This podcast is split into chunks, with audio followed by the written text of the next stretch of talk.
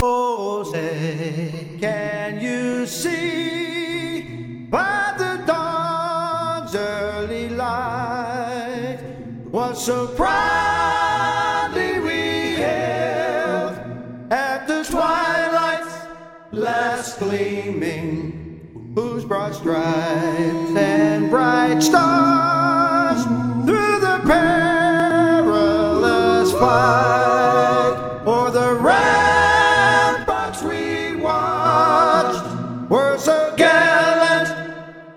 Streaming, and the rocket's red glare, the bombs bursting in air, gave proof through the night that our flag was still there. Oh, say does that star-spangled banner yet wave?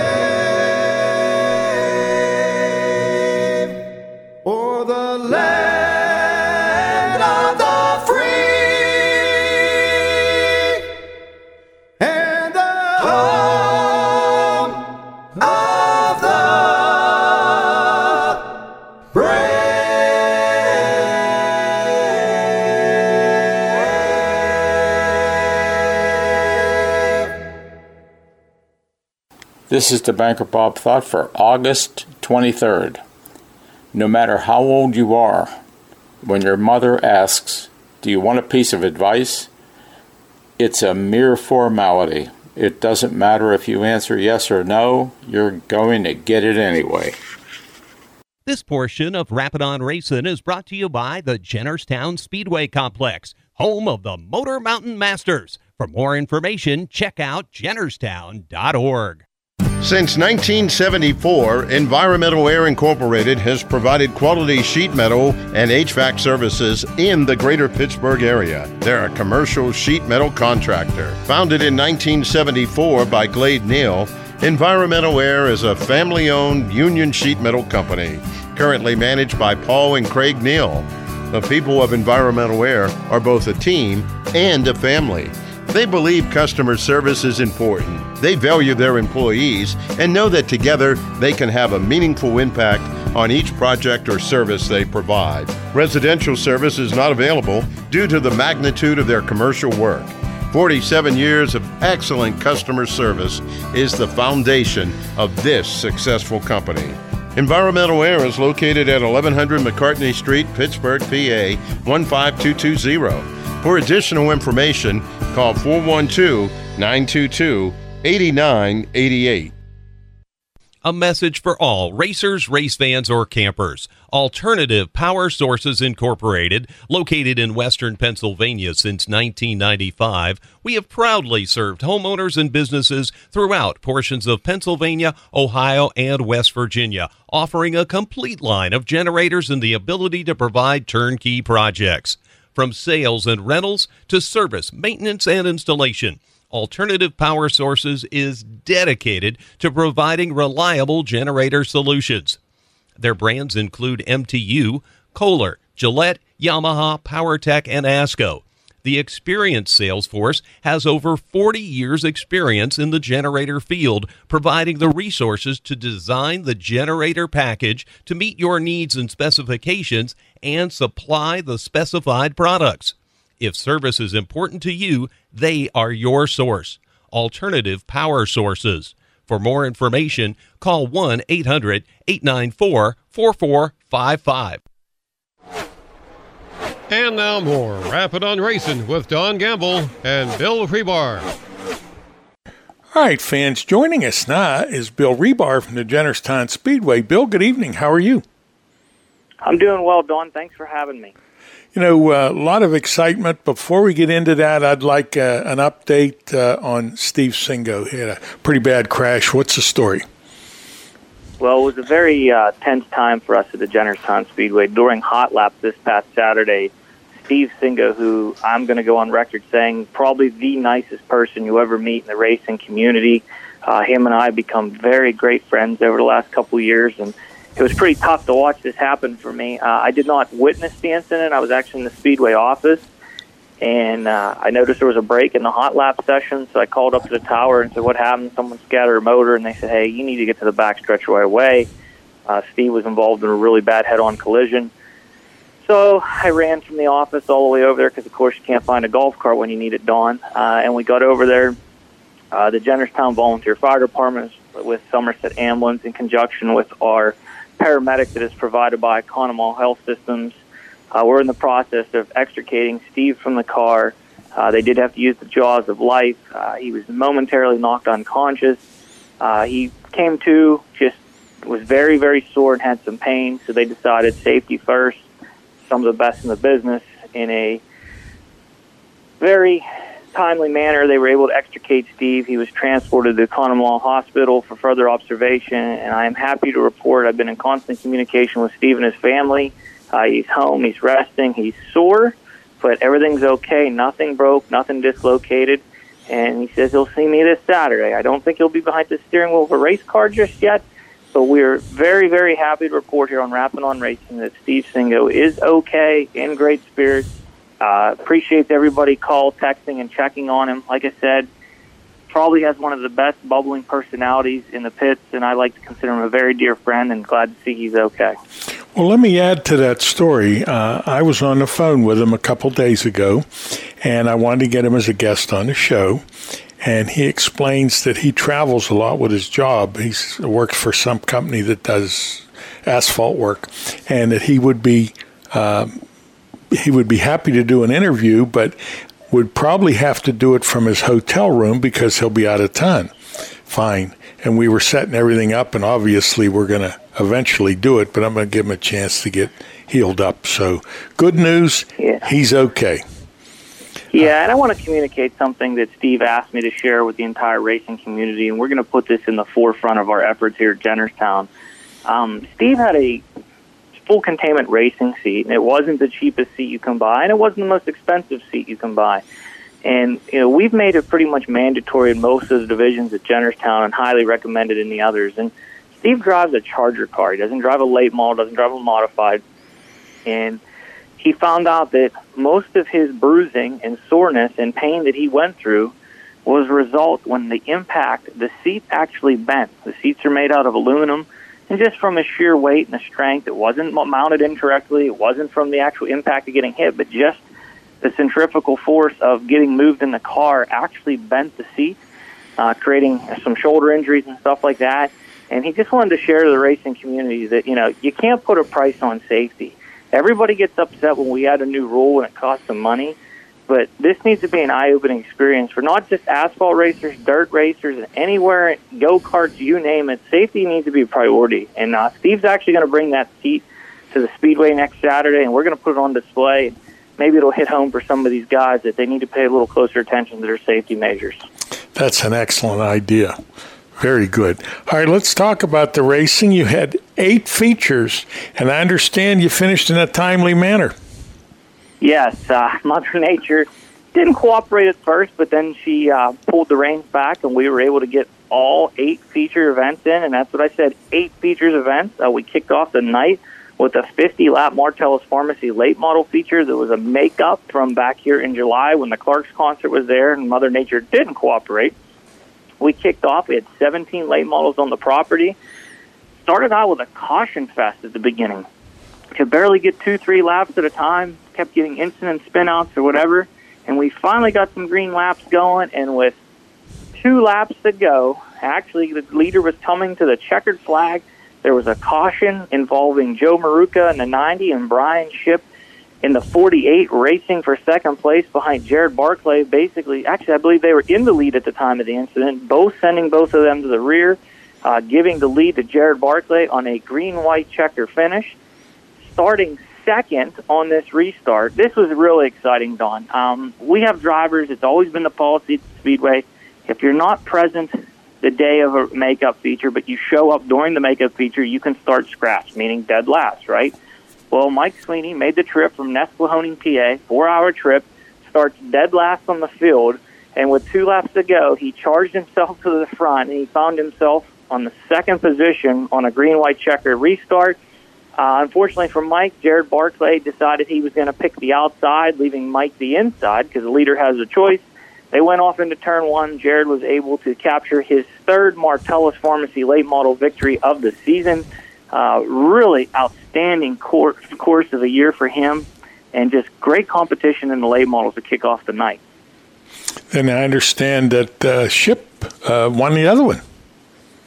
That's correct. We had a thirty-lap uh, feature. What we did, rather than heat races, since we had eight features, we decided to invert the top twelve. Uh, I'm sorry, not invert. Let the top twelve in the first feature pick a redraw for the thirty-lap feature. Uh, fortunately for Brian, he was able to get a pretty relative helpful starting spot, but he did not go uncontested, as the ninety of Joe Maruca was there again, once again, after the previous contact. I think it had uh, all the eyes of the entire speedway on him, and both of them had Barry Audi in tow, who was driving hard. You know, we went from forty laps down to thirty. I think Barry was hoping this would have been a forty-lap feature, because ten more laps, I think Barry Audi would have once again uh, got back to Stoney's victory lane, but it was Brian Shipp capitalizing on the thirty-lap feature, giving him his third win of the year. So we... it's been a pretty outstanding season in the late models. We've had eight different winners. We still got Zane Farrell, we talk about all the time, knocking on the door, finished third in the fifty-lap event, and I think he finished fourth after starting very deep in the field with the thirty-lap event. So they, we still may see nine or ten different winners here before this year's over. I think Zane's on the verge of a win. I think Mike Sweeney, who's going to race with us two or three more times, has a chance for a win, and who knows, there could be another surprise winner with Owen Haup or some of the other guys in the field as well.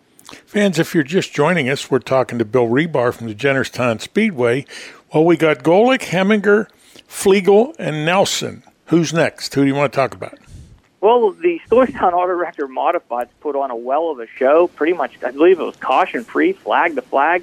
I know Tom Gulick got the start up front, but he did not do it without threat of our friend over there, Doug Lesnar, who's always fast. But Tom just had the field covered. Uh, he was putting, I was actually looking at his lap times earlier today, because he just put a schooling on the rest of the field. Um, really exciting close racing in the modified division. Jason Bush had a third-place finish, and uh, Jason's been struggling a little bit this year. I talked to him Saturday. He went back to the basics, and the car really responded. Look, look for good things to come out of Jason here in the upcoming weeks. And the one-stop auto sale pro stock division, once again, we had twelve, twelve pro stocks on the property. Don, when you create a division out of thin air in September of the year before, your goal is to have six or seven cars the first year. We've got twelve, and I know of two or three more that are going to be coming out here as soon as they can get the cars put together. So really excited about that. You mentioned Will Heminger returned to victory lane.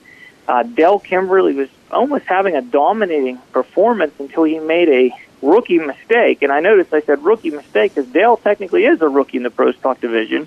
Uh, he caught a lap car who had some mechanical issues, and Dale kind of tucked in behind him instead of going to the outside, which allowed Will Heminger to capitalize, making an outside pass. Great move from the rookie driver, giving him the lead. Uh, fortunately, a unfortunately, a caution came out, but Will was able to persevere after the restart and go to his sixth win of the year. Well, you mentioned twelve cars for a brand-new division.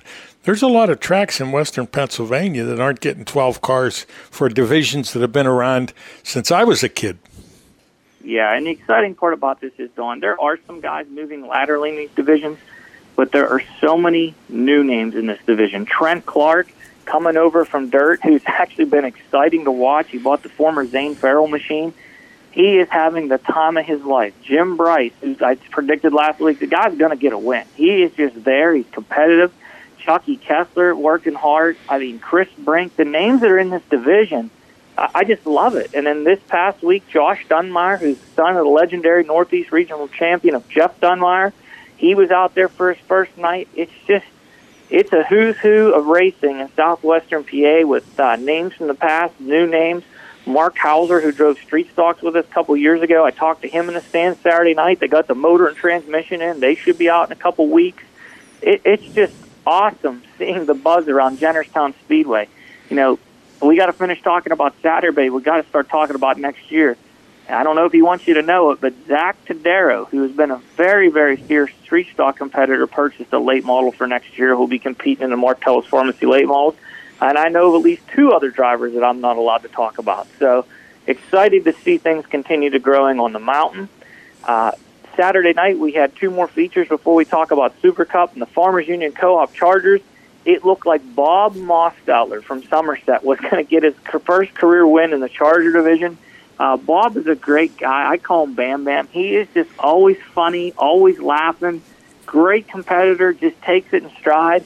And he had a commanding lead. Car started to free up. Uh, Kyle Burkholder was able to run him down with about two laps to go and make the pass for the win. But great shout-out. Congratulations to Kyle. But Bob Mostadler was my hero. I really thought he was going to get his first win of the, the year, and I was excited to see him. And he had a pretty big smile on his face at the end of the night.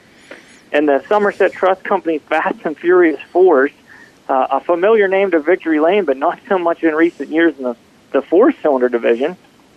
Casey Fliegel had the night off in the Ron's Collision Center street stocks, and when Casey's not racing, he is actually helping in the pits.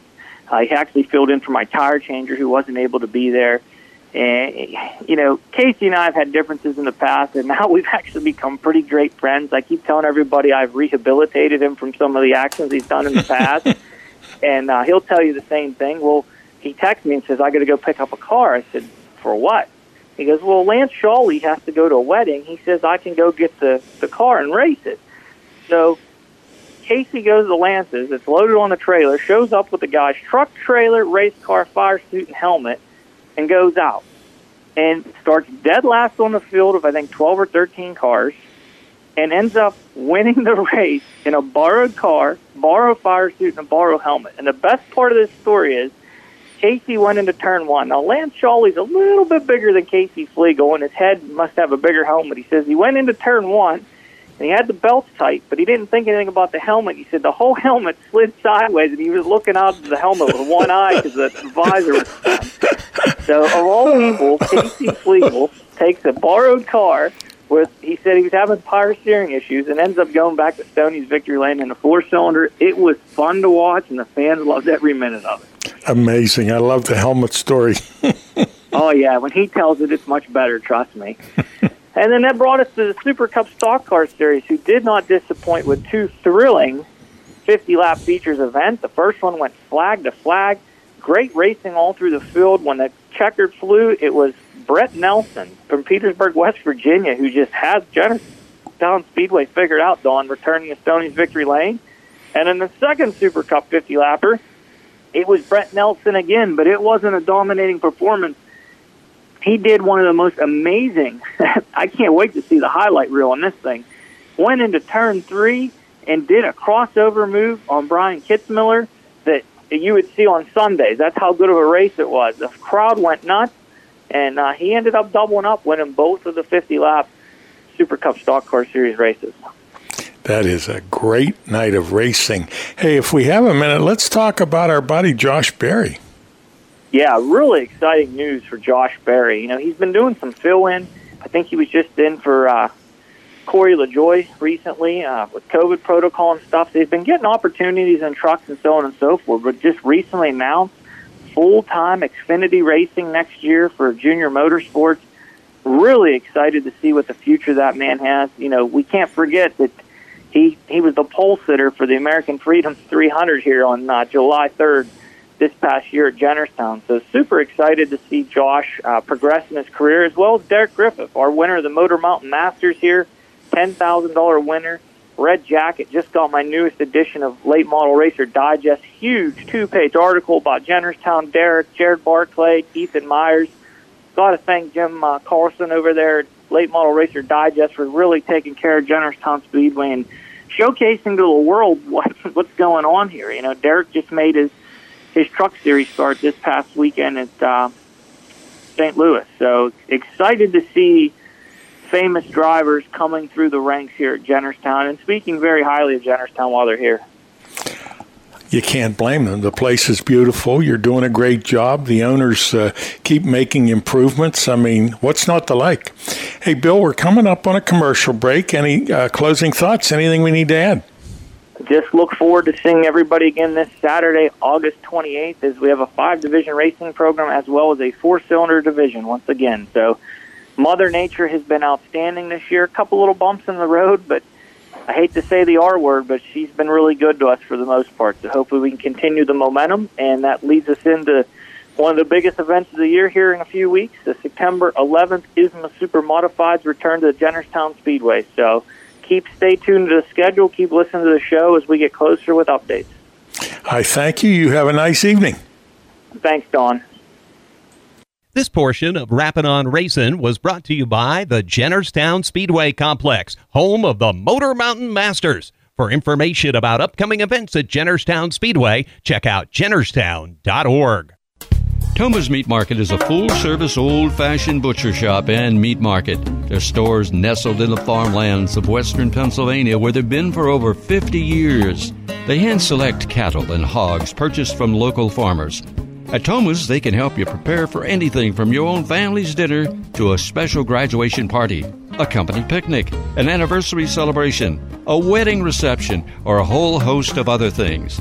They can prepare entrees and have them ready for pickup or delivery in foil chafer pans. Just heat them and eat them. Please call or stop by to find out about putting a package of these ideas together for your special event. The taste and the service are out of this world.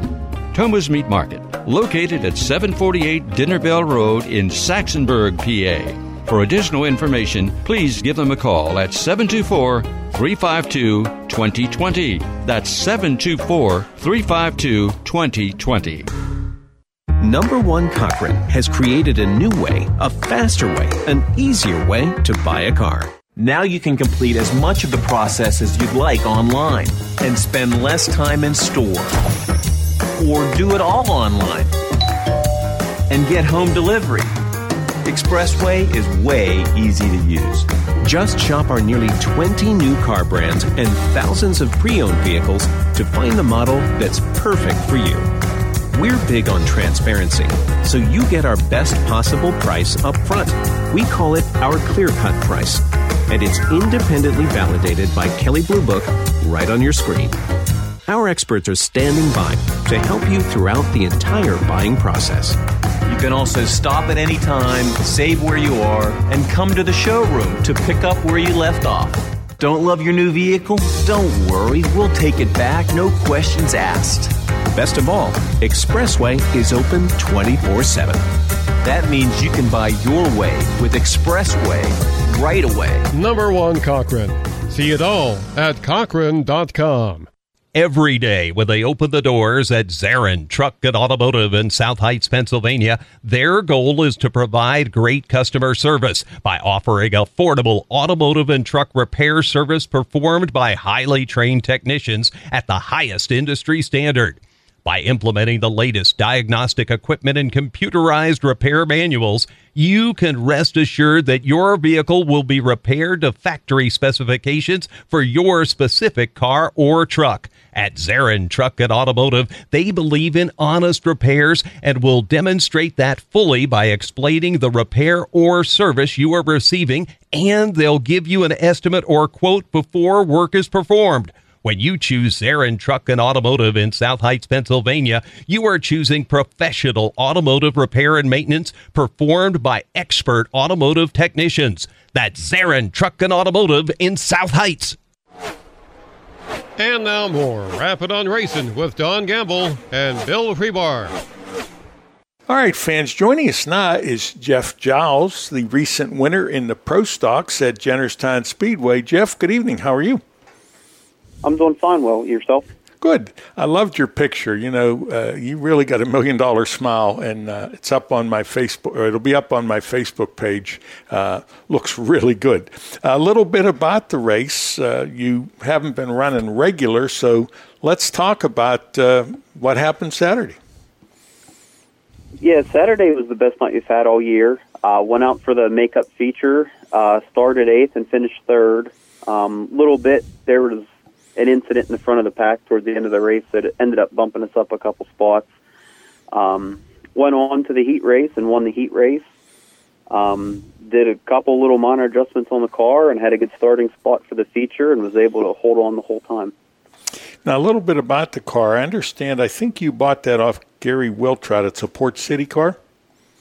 Yes, sir. I bought Gary's car from last season. So you got a good car. You got an Ingram engine, so looks like you're in pretty good shape. Uh, backing up a little bit, uh, when we spoke in April, uh, you and your wife, Missy, were expecting a son. A little bit about Toby. Toby's four months old now. Um, he loves going to the racetrack. We actually rented the track when he was only ten or twelve days old and had him up there in the pit. And he slept through it all, never made a sound. And we take him up pretty much every week with a little set of earphones on him, and he loves being at the track. Well, you want to get him acclimated young, and that's that's a good start. And I told you off air, Toby, Toby Tobias, one of the most famous modified drivers ever on the East Coast. So he's got name recognition, and he's only four months old. Now, you started racing in oh three, ran up to oh eight, uh, then you were out of it for thirteen years. Uh, what happened and how? Well, whenever I got into racing, it was kind of a surprise. It wasn't intended. Uh, my dad just bought a race car and thought it would be something fun to do. Um, so I was able to do it till oh eight, and I ended up moving out of my parents' house and took a job and just didn't have the funds for it. Um, but now, you know, life's calmed down. I got married and had a few years to settle in. I was able to get back into it. Well, in oh five, you uh, you won the Charger Championship in thirteen features, and I understand the features you didn't win, one of your buddies won them. Who was that? Uh, his name was Jim Stokes. He was a yeah. friend of mine I met down there, and you know we still keep in touch a little bit here and there, not as much as probably either of us would like. Um, I keep every once in a while messaging him trying to get him back into the sport, but he races dirt bikes now, and uh, that was his original. his original thing before racing, and he ended up getting back into that, and that's just where his heart's at, so I don't think he'll ever make it back on the track. When did you move to the modifieds? I moved to the modified after my Charger Championship, so it would have been oh six. I see. And did that for a year or two, um, went back down in the Charger for a brief stint, um, just a few races in oh eight, and then that was the end of it. Then the decision to go with the pro stocks, a wise decision. Uh, Billy Rebar came up with an excellent idea for guys like yourself where you want to run in a competitive class, but maybe uh, the super late model's out of your budget. Uh, when was the decision made to go pro stocks? Well, originally I wanted to get back in it in a modified again because all the years I was off, I just wanted to get back in the modified because I loved racing it, loved the speed. Um So I looked for a car and reached out to Billy in the off season. Told him what my plan was. Um, he put the bug in my ear about the pro stock, and I kicked it around, but still really wanted to do the modified. Um, but the deciding factor was I was probably fifty-fifty, and then I figured if I do racing and decide to get back out, it's probably way easier to get out of a late model because someone's always looking for a good late model chassis, as opposed to an asphalt modified, because in our region, it, I'd imagine it'd be pretty tough to get rid of a, a modified chassis. So that's where I made the decision, and uh, I'm really glad I did. It's a fun class. You know, we spoke early, I think it was in April, and one of the things you said you'd like to do is pickleball. And for our new listeners that are probably wondering, what the heck is pickleball? Can you describe that?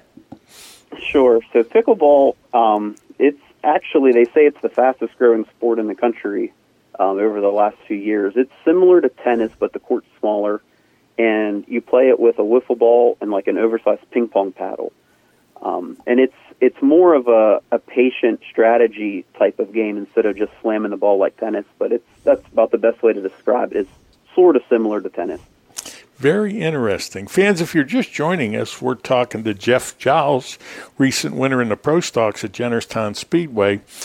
I got to think that maybe your most memorable moment was your first win. When was that?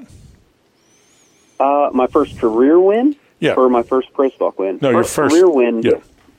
Okay, career win was in oh five in the Charger. I had been in the division. This is my third year now. Um, I knew I had a good car going into opening night. Uh, didn't win opening night, but on the second night of the season I was able to win, and I started the pole and just was on a rail and just won by a mile. Um, and then won this, it was the second night, the third night, the fourth night, And then it just kind of started stringing them together and ended up with thirteen that season. I understand you had a chat with the flagman about his signals and that you should be watching. What was he referring to? So he kept holding his arms really wide, and I didn't know what it meant. I thought it was two laps to go, and I'm like, that can't be because we're only like six laps into the race. So he told me that if I get a, a, a big lead, he will give me a signal that I don't have to, you know, be on the verge of wrecking the car every single lap to hold on to the lead. So, yeah, lesson learned there. Well, that's experience, you know. Now, your number fifty is unique, and I think I know how you arrived at that, but I'd like you to share it with the fans. So I ended up number fifty. Uh, the car that I bought, or, or my dad purchased originally when I did the Charger, bought off of Bob Kossel, and that was Bob's number for years. He ran in pro stock and a couple, I think, trucks on the motodrome and things. So when we got the car, the number was on it, so we didn't really want to pay to have decals made up and all that to see if we even like it and want to do it. So ended up liking it, and fifty was on it, so just cut fifty, and that's what's been all the years. Well, that's a good number because you don't have a situation like the guys that run zero, one, or seven. When you go to a track, there's a half a dozen other guys with the same number, and you got to put an X on it or a G or whatever. So a good choice. Now, if we look toward the end of the season, what would you say uh, your goals are? Uh, my goal originally at the beginning of the year when we talked, I believe I said it was to finish the top three in points or win three races. Um The top three in points isn't going to happen. Ended up getting in a pretty bad accident earlier in the season. Had to miss a week, uh, get the car clipped. So I think I'm fifth in points now, but quite a ways out of the top three. So we'll have to settle um, so settle for I two guess more we'll wins. Have to settle for two more wins. There's only four races left, so I'm going to have to get on it here. Uh, I, it's really going to come down to where you start and the tire. I'm really, really bad on my tires right now. I'm in desperate need of tires, but I think everybody's kind of in the same boat. Well, Jeff Giles, this happens with the help of sponsors, and I'd like you to take a minute and acknowledge who helped you out. Uh, well, my sponsors for the year was Ford Business Machines, Expert Paving Company, uh, Kevin Metzger, D M D Dental Studio, uh, Westside Tire and Lube, Painter's Choice Auto Body Supply, um, Morocco Welding, North Star Equipment, Becklin Emergency Services, and I just couldn't even go on about all the just individual people that's been helping me. Gary and his crew, um, Rob Van Fleet's been helping me. Brian Audie's my spotter. He I've never spoke to any of the Audies much before, but he saw I was at the track by myself one week and offered to spot for me, and he's been a big help every week um, up at the track, you know, and just I could just go on and on all the people that's been helping me out, and it's much appreciated. I said in my uh, speech after the race that I come to the track alone, but I'm never alone when I'm there, you know, because everybody's always willing to help out. And made a lot of friends this season. Anytime you're connected to one of the Audies, you're ahead of the game. How about the oh, yeah. uh, pit crew? Uh, you say you come by yourself all the time. Uh, didn't your brother Andy used to help you? Well, the plan before the season was my dad and my brother were both supposed to help me. Um, They've just both been busy with life, and my brother made it up once. My dad, unfortunately, hasn't been able to make it up. But so I just go up myself and try to recruit people when I can. Uh, Gary always has a lot of guys there, and for a while I was sitting next to him, so they've been kind of keeping an eye on me and stuff. So, yeah, it's, they've been helping out. That's a wise move, parking close to Gary, because it's his old car, and if anybody knows all the ins and outs, he'd be the guy. Hey, we're coming up on a commercial break, and I would like to know if uh, there's anything you'd like to add, anything we missed. Uh, I believe we covered it all. Just like to thank my wife for letting me be able to go out and spend a little bit of money on the car and all the time, uh, especially with the baby. She's been picking up some extra slack. Um, and then just thank God for looking over My, not only myself, but everybody at the track. There's been quite a few ugly incidents up there this year, and everybody's come out healthy and safe. So I'd like to thank him for that. A great interview. I thank you, and you have a nice evening and continued success. Let's see if you can get two more wins. Appreciate it. Thanks, Don.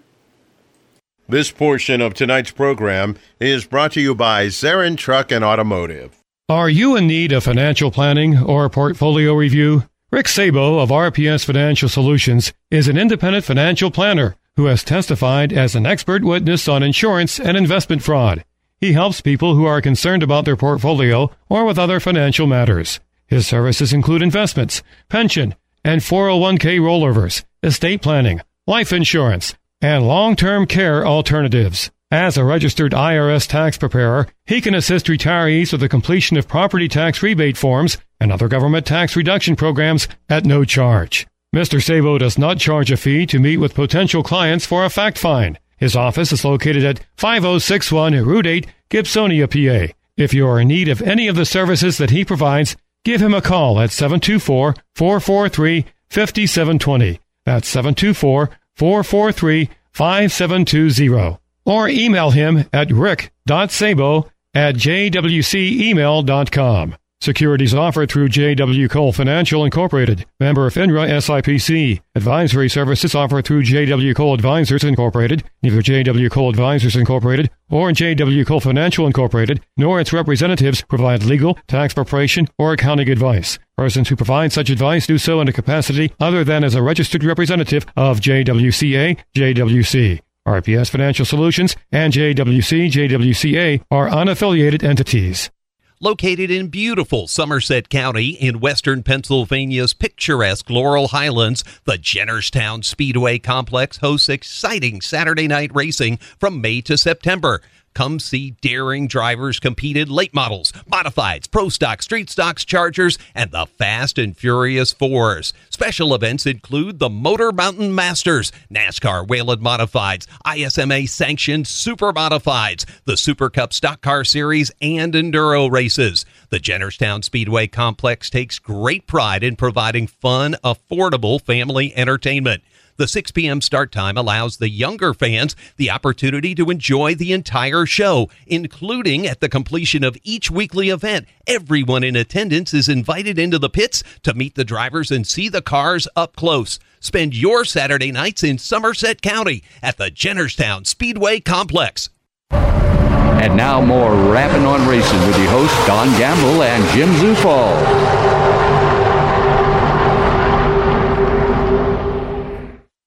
On last week's show, there were several questions about what is an Australian pursuit race. What it is, you take ten cars, you put the fastest car in the back, and the goal is for the fastest car to move up through there, and every time you pass someone, they need to drop out. That's the Australian pursuit race. Now, how do they pick the cars? Well, they might take the previous week's feature winners, or they might take the fastest qualifiers. They have to determine, and definitely the emphasis is the fastest car in the back. Many years ago, at the Blanket Hill Speedway, Blackie Watt was driving the Joe Pitcavish thirty-seven Chevy Coupe. And unless you just started watching racing yesterday, you probably know who I'm talking about. So Blackie starts tenth, and in one lap, he eliminated the entire field.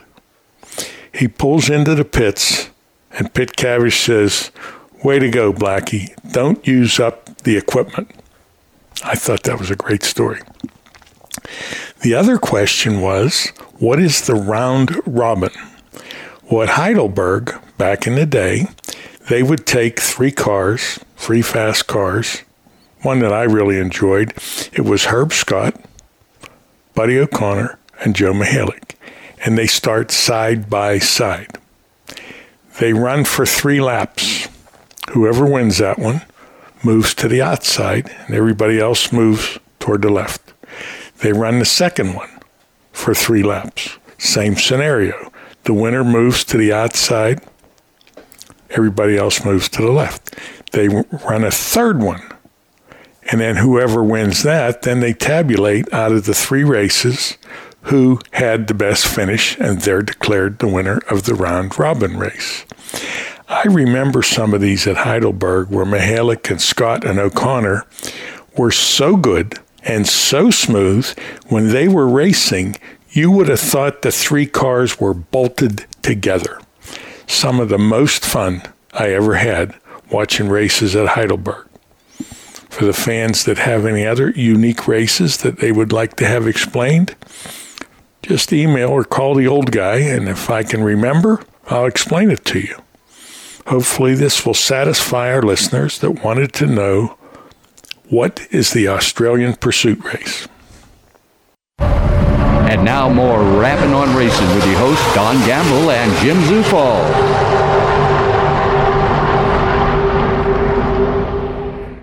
Saturday night at Pittsburgh, Pennsylvania Motor Speedway, we finally got in the first of four scheduled winged four ten sprint car shows in. The first two were rained out early in the season. We did get a four ten race in, but that was for the Buckeye Outlaw Sprints Wingless Sprint Series back a few weeks ago. So Saturday night, finally, we got the winged sprint cars in from around the area. Cy Lynch was top among them, and by the time the race had come to nineteen and three-quarter laps, it looked like it was all Brandon Matteis, because he was your leader the entire race, and literally Cy Lynch led the last ten yards of that race, finishing by six one hundredths of a second ahead of Brandon Matteis with a, just a last gasp pass right under the flag stand. It was an incredibly exciting race, and Cy Lynch talked to Tyler Harris in victory lane. Cy Lynch, again, your feature winner here tonight. That's about as close as you can get it. Fans, let's have it. A well-deserved round of applause for your feature winner here tonight. Give it up for the forty-two of Cy Lynch. Cy, I had it on race monitor. It was six one hundredths of a second. I came down. I still had to quadruple check that you were the winner. It got that close. Tell me what, walk me through those last couple of laps, because it's really hard to put into words, and I want to hear from your perspective.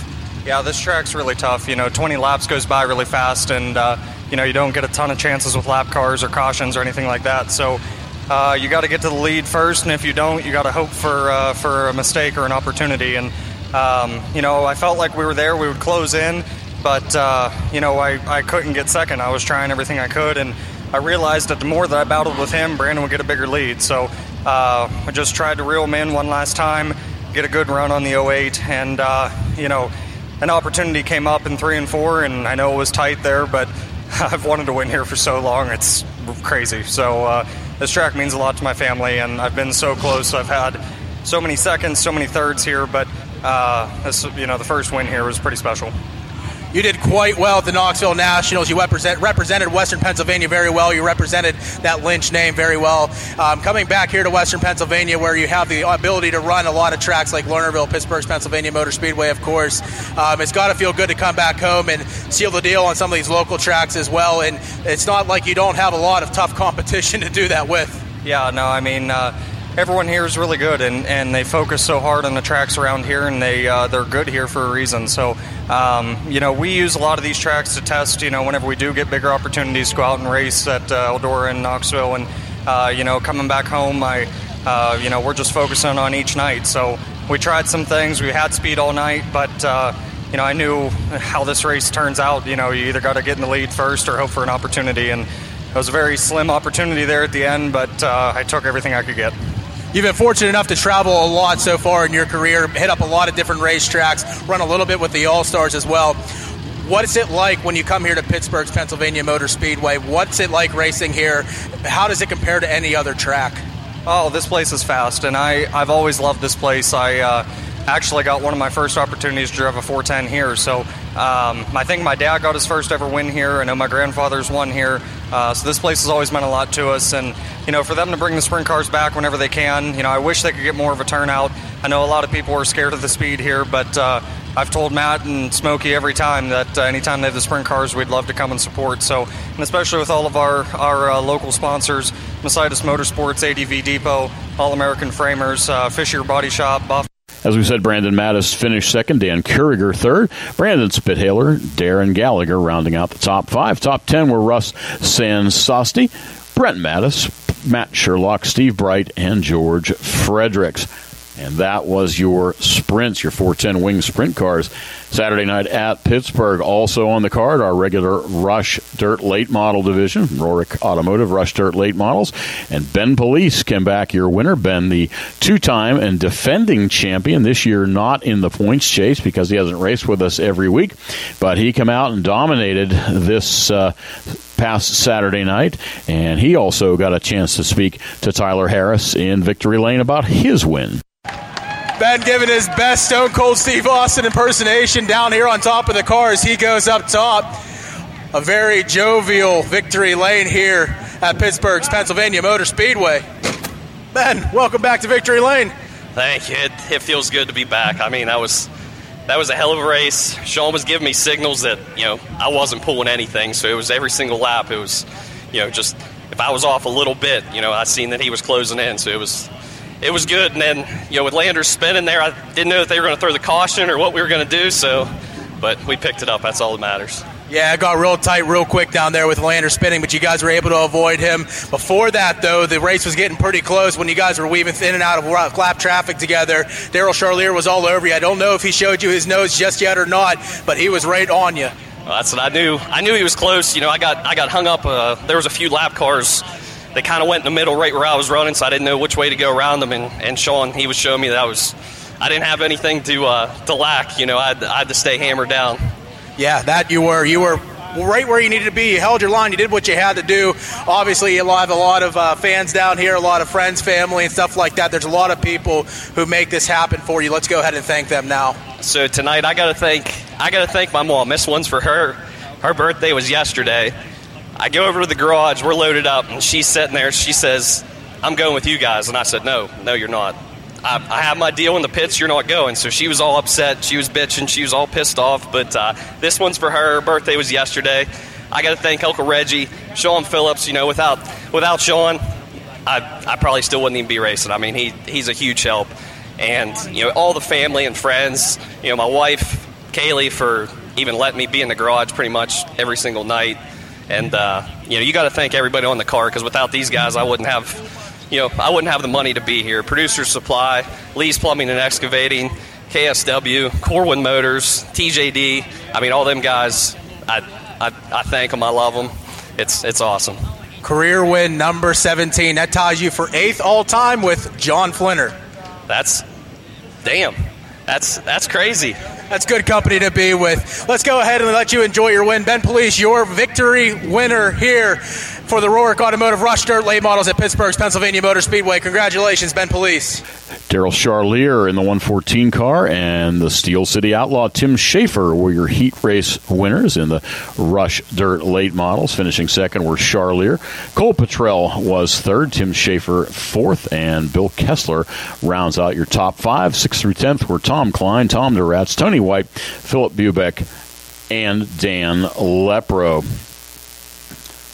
Also on the card, as usual, it's our priority equipment rental hobby stocks, and Frank McGill with yet another win. McGill, your points leader. Cody Catellus trying to track him down, but uh, Catellus not in town. Gary Catellus driving for him, finished eighth, so McGill really uh, getting a stranglehold on the points right now. Frank McGill finishing first. Tyler Fox, Steven Sheltman, Danny Rich driving the two twenty-one K, normally driven by Carly Kovacs, and Matt Bernard finish out your top five. Six through ten were Tony McGill, Kayla McManus, Gary Catellus, Chloe Jones, and Ben Anton, with Steven Sheltman and the two twenty-one K of Danny Rich being your heat race winners. Brian Hutchko got back in Victory Lane for the second time this year in the Penn Ohio Pro Stocks in his sixty H car. Mike Harris finishing second in the eighteen. Third through fifth were Nick Kachuba, Chase Lambert, and Jacob Billick. And the rest of the field was Jackson Billick, A J Poljak, Jacob Billick Junior, and Tanya Charlier. Justin Shea came across for his third win of the season in the Rush Sportsman Modifieds, who were visiting with us yet again here at P P M S. He also uh, Shea also won his heat race. He beat out in the feature Tony Tattenhurst, J C. Boyer, Jacob Jordan, Chelsea Krekich, and Joe Gibson. Bill Tennant was your winner in the open fours, and in the young guns, it was Travis Clark. That's a wrap from Pittsburgh's Pennsylvania Motor Speedway on Saturday night. And this coming Saturday, it's a regular five-division show. Be sure to check it all out at p p m s dot com. For Rapid on Racing, I'm Jim Zufall. Saturday night racing entertainment. That's what you'll get every week at Pittsburgh's Pennsylvania Motor Speedway. The twenty twenty-one schedule is jam-packed with racing action. It all starts with our five weekly divisions: the Rorick Automotive Rush Dirt Late Models, the Admar Penn Ohio Pro Stocks, the Priority Equipment Rental Hobby Stocks, the Always Safe Traffic Control Young Guns, and the Crawford Auto Repair Four Cylinders. Throughout the season, P P M S hosts several racing series, adding to the racing action. The Rush Dirt Late Model Touring Series, Series, the Falcone Moon Township Automotive four ten Sprint Summer Series, the Rush Sportsman Modifieds, the Buckeye Outlaw Sprint Series, the Rush Wingless Sprints, Thunder on the Dirt Vintage Modifieds, and the Lucas Oil Late Model Dirt Series. Special events include the Herb Scott Memorial, the Red Miley Rumble, the Jook George Steel City Classic, and the thirty-third Annual Pittsburgher one hundred. Stay up to date with all the news from Pittsburgh's Pennsylvania Motor Speedway at p p m s dot com. On Facebook, it's Pittsburgh's Pennsylvania Motor Speedway, and on Twitter, it's at P A Motor Speedway. This portion of tonight's program is brought to you by Environmental Air Incorporated. Racers for Tots is a nonprofit organization composed of a group of racing enthusiasts who have come together to raise money through various fundraisers and raffles to purchase toys for children in need during the Christmas season. Founded in nineteen ninety-nine, Racers for Tots has raised over two million dollars to purchase toys and bicycles for children in need across Western Pennsylvania. Racers for Tots donates to Children's Hospital of Pittsburgh, the Children's Institute of Pittsburgh, the Salvation Army, Father Ryan's Outreach Center, Children of Murder Victims, Catholic Charities, Bikes for Children with Autism, and any local organization that benefits families with children in need. This year, the organization will celebrate twenty-one years, and there are many local and regional raffles and fundraisers planned. And if you see the Racers for Tots car at your local speedway, be sure to purchase a ten dollar ticket for a chance to win the Racers for Tots grand prize, a brand new Rocket race car. This car is valued at about fifty thousand dollars. For additional information, call four one two, nine five two, four seven two three or go to info at racers for tots dot org. Since nineteen seventy-four, Environmental Air Incorporated has provided quality sheet metal and H V A C services in the greater Pittsburgh area. They're a commercial sheet metal contractor. Founded in nineteen seventy-four by Glade Neal, Environmental Air is a family-owned union sheet metal company, currently managed by Paul and Craig Neal. The people of Environmental Air are both a team and a family. They believe customer service is important. They value their employees and know that together they can have a meaningful impact on each project or service they provide. Residential service is not available due to the magnitude of their commercial work. forty-seven years of excellent customer service is the foundation of this successful company. Environmental Air is located at eleven hundred McCartney Street, Pittsburgh, P A one five two two zero. For additional information, call four one two, nine two two, eight nine eight eight. A message for all racers, race fans, or campers. Alternative Power Sources Incorporated, located in Western Pennsylvania since nineteen ninety-five, we have proudly served homeowners and businesses throughout portions of Pennsylvania, Ohio, and West Virginia, offering a complete line of generators and the ability to provide turnkey projects. From sales and rentals to service, maintenance, and installation, Alternative Power Sources is dedicated to providing reliable generator solutions. Their brands include M T U, Kohler, Gillette, Yamaha, PowerTech, and ASCO.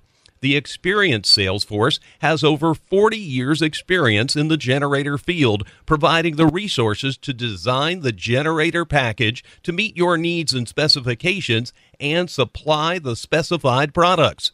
If service is important to you, they are your source. alternative power sources. For more information, call one eight hundred eight nine four four four five five. And now, back to more Rapid on Racing with Don Gamble and Tom Lang. Fans, up next is Tom Lang, and we're going to talk about the P D R A trip to Pennsylvania. Tom, good evening. How are you? Good evening, Don. It's a pleasure to join you as always. Thank you. The P D R A made their first trip to Pennsylvania last week, and as usual, the weather played a factor. Yes, Don. P D R A actually stands for Professional Drag Racers Association. But for many people, it means Professional Drought Relief Association, and the P two Contracting Northern Nationals marked the twentieth time in the last twenty-one races that rain has had an impact on the event. The third and final qualifying session for the pro classes was washed out Friday evening. But the biggest impact of the weather had to be the intense heat. Thursday's test session saw temperatures over one hundred degrees. And at one point, cars just flat stopped heading to the staging lanes for testing, so there was a brief pause in the action. Uh, temperatures reached ninety-six before the rains came on Friday, so when the high temperatures on Saturday only reached eighty-six degrees, it felt downright comfortable. uh, the action on track was as hot as the weather. In Penske P R S Pro Boost, Melanie Salemi's team switched from a screw blower to a root-style unit to take advantage of a two hundred pound weight break, and she was the class of the field in qualifying. Melanie laid down nearly identical qualifying passes of three point seven three one and three point seven three two to take the number one spot. Now, number one qualifier is generally a good thing, as that driver would be paired with the slowest car in the field for eliminations. But at this race, it was a mixed blessing because Todd Tutterow, who came into the race in second place in points and was runner-up at the previous race at Virginia last month, had his share of difficulties during qualifying, which put him in the fourteenth and final qualifying spot.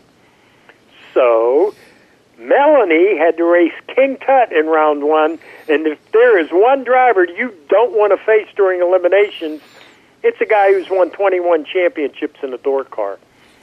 Here's how nervous the Salemis were about racing Tutterow. They asked P D R A if they could be the first pair out during eliminations. The procedure in P D R A is for the low qualifier to be in the final pair of the first round of eliminations.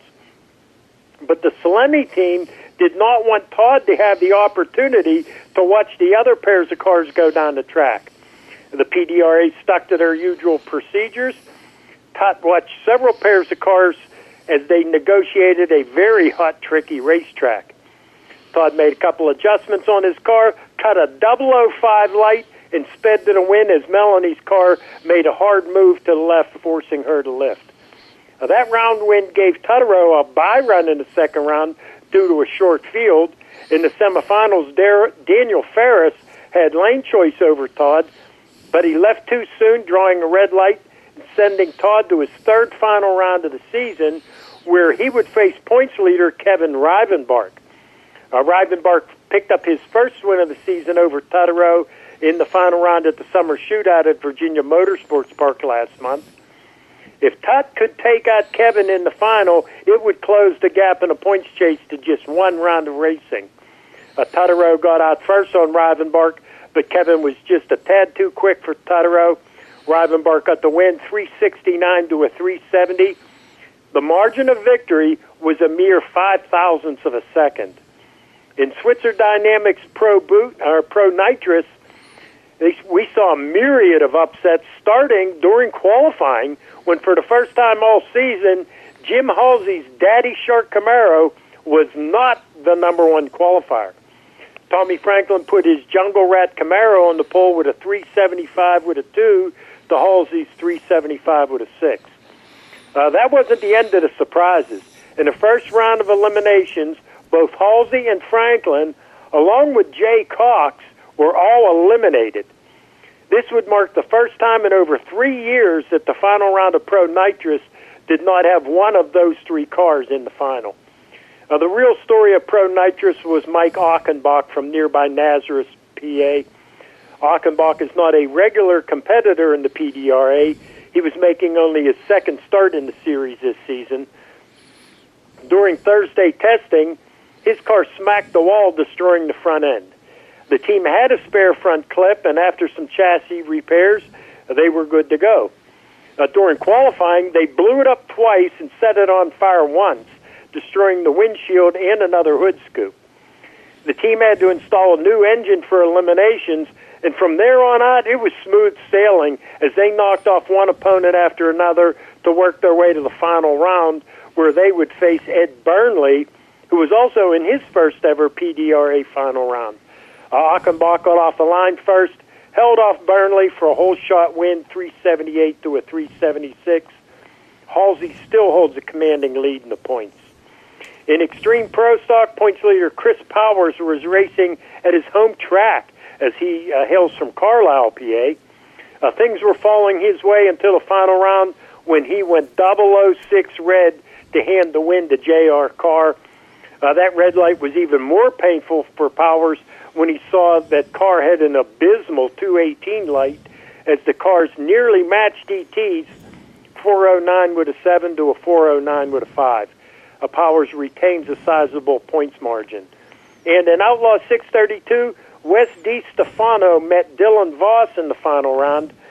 During pre-race testing, these two cars squared off in a five thousand dollars winner-take-all grudge match, which DiStefano won easily.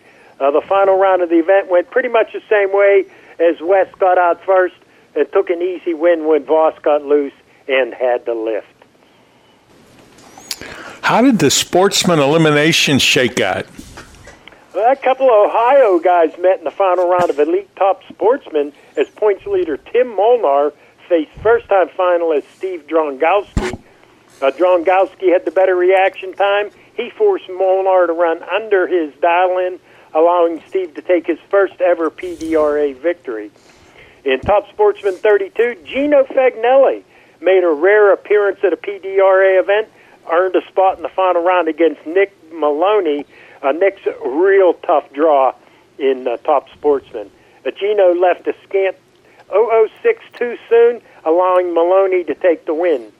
In Elite Top Dragster, D J Cox beat a red-lighting C J Morley in the final round. And in the Top Dragster thirty-two, Blake Denton had an interesting day. In the semifinals, he had to race his girlfriend, Amber Franklin, whose parents, Tommy and Judy, just happened to own the P D R A. Uh, Amber got a little anxious. She went oh fourteen red, giving Blake the win. Uh, Blake's final round match with Stacy Hall was a close one. The two drivers both had very good lights, just a thousandth of a second apart, and they made, both made very good runs. Blake ran four thirty-one on a four thirty dial, while Hall ran right on his four thirty-nine dial. The margin of victory was just oh eighteen. That's eighteen thousandths of a second. So despite the oppressive heat and the usual rain, turned out to be a pretty cool event. I can only imagine the uh, tension of the guy racing his girlfriend. Uh, win or lose, you're going to lose. Yeah, luckily it was her that decided to race for them, so uh, I guess she had uh, no complaints later on. At least I hope not. Tom, I know this was your first time representing the title sponsor of a major event. How busy were you on the weekend? Uh, extremely. Uh, I spent a lot of time making sure that all the members of the media were supplied with information on P two contracting and P two racing. Uh, we had some tokens of appreciation for the media members and the staff members of the P D R A and Maple Grove Raceway, so I was busy making sure all those people got taken care of. And I still had to handle the video and data collection duties that I'm responsible for at every race, so I was very busy. I calculated that I walked seventeen miles over the course of the four days I was at Maple Grove. But it was a very interesting experience, and I had a lot of fun doing it, and I can't wait to get the opportunity to do it again. Well, walking seventeen miles is probably why you're slim and trim. uh, yeah, that might have something to do with me keeping my uh, my young figure, huh? Although I do have a bit of a pot belly. I think we eat too well. Well, you know, you mentioned the media getting all the uh, data that they needed and all the information. Did they, if they're like Circle Track media, they like to eat. Was there any food involved? Uh, yes. Uh, I don't often spend much time in the media room at a P D R A event because I have my own duties for P two Racing. But uh, since I was up in the media suite uh, quite often over the weekend, I found out that the P D R A takes pretty good care of the media as far as food. I actually had to make a decision where I was going to eat. Uh, and I went back to our pit area. Uh, I wanted to make sure I saved all the food for the media, for the people it was intended for. But uh, P D R A does do a good job of taking care of the media. If you feed them, they will come. Field of Dreams. Yes, that's a fact. Tom, uh, we need to wrap this up. Any closing thoughts? Uh, no, that's going to cover it for this week, Don. Great report. Thank you. We'll talk to you next week. All right. Thanks, Don. This portion of tonight's program was brought to you by Environmental Air Incorporated. Located in beautiful Somerset County in western Pennsylvania's picturesque Laurel Highlands, the Jennerstown Speedway Complex hosts exciting Saturday night racing from May to September. Come see daring drivers compete in late models, modifieds, pro stocks, street stocks, chargers, and the Fast and Furious Fours. Special events include the Motor Mountain Masters, NASCAR Wayland Modifieds, I S M A-sanctioned Super Modifieds, the Super Cup Stock Car Series, and Enduro races. The Jennerstown Speedway Complex takes great pride in providing fun, affordable family entertainment. The six p.m. start time allows the younger fans the opportunity to enjoy the entire show, including at the completion of each weekly event. Everyone in attendance is invited into the pits to meet the drivers and see the cars up close. Spend your Saturday nights in Somerset County at the Jennerstown Speedway Complex. Every day when they open the doors at Zarin Truck and Automotive in South Heights, Pennsylvania, their goal is to provide great customer service by offering affordable automotive and truck repair service performed by highly trained technicians at the highest industry standard. By implementing the latest diagnostic equipment and computerized repair manuals, you can rest assured that your vehicle will be repaired to factory specifications for your specific car or truck. At Zarin Truck and Automotive, they believe in honest repairs and will demonstrate that fully by explaining the repair or service you are receiving, and they'll give you an estimate or quote before work is performed. When you choose Zarin Truck and Automotive in South Heights, Pennsylvania, you are choosing professional automotive repair and maintenance performed by expert automotive technicians. That's Zarin Truck and Automotive in South Heights. And now, more Rapid on Racing with Don Gamble and Dave Oliveri.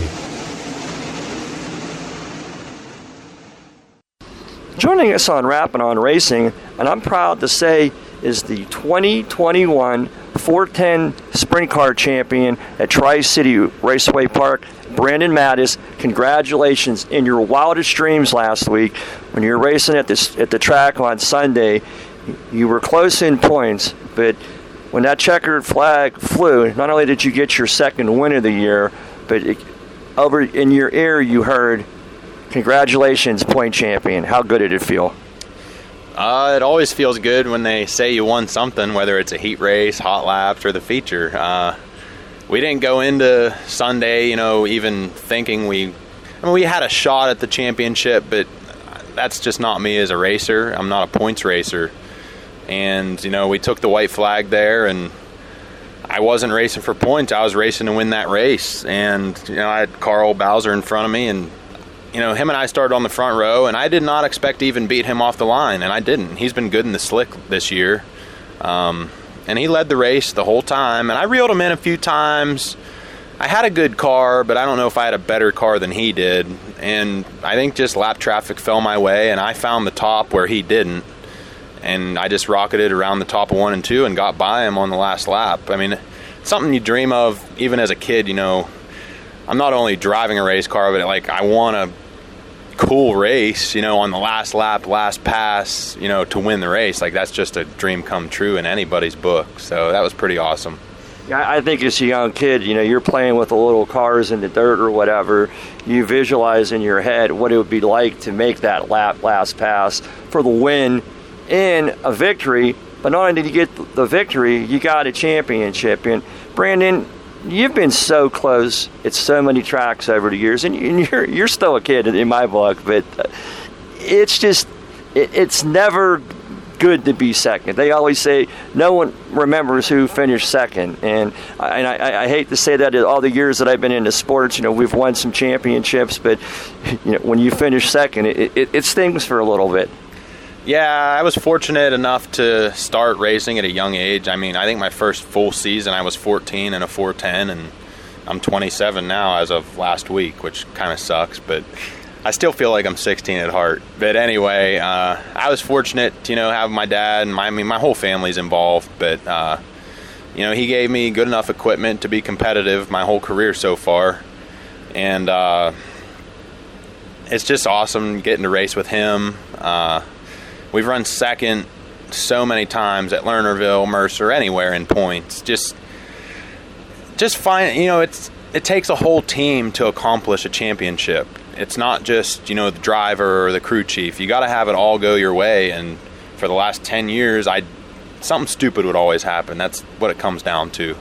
You know, I, I remember one time I was leading leading the feature at Mercer the last points night. I was leading points. I mean, if I won that race, I won it by a mile with three or five to go. I I broke a stupid part, and Jack Soderman won it. You know, I've been in that situation so many times, and it just feels awesome to finally pull one off. And it was honestly unexpected. We went into Sunday not expecting to come out the champion, but we did. So, well, sometimes if you know me being as analytical as I am, I know that some of the championships we won, I, I mean, I had it down to where I knew Russ had to finish in a particular spot, but that was just that's just being me. But that being said, after that year where we ran for multiple point championships, the next year was like, okay, this is like too much pressure. If I want to go on vacation in July, or I just want to take a night off, I want to, you know, I want to do that, or I want to spend time with the family. And, you know, and your family, we'll get to that, is such a big part of your racing, like you alluded to. But yeah, again, congratulations on the, the not only the win, number two, but the championship. But, you know, it has to be a little surreal. You know, up until January of this year, there was three generations of Matteis. And, you know, I know your grandfather was a big part of your racing career. Even though from the time that he raced, it was completely different from what you and your dad raced, but you still, you have that knowledge and the ability. He was there, and as an inspirational leader, you know, when you lost him in January, you know, I think probably at some point when you're on stage, you know, taking all the accolades with that win, you had to really think about Jerry.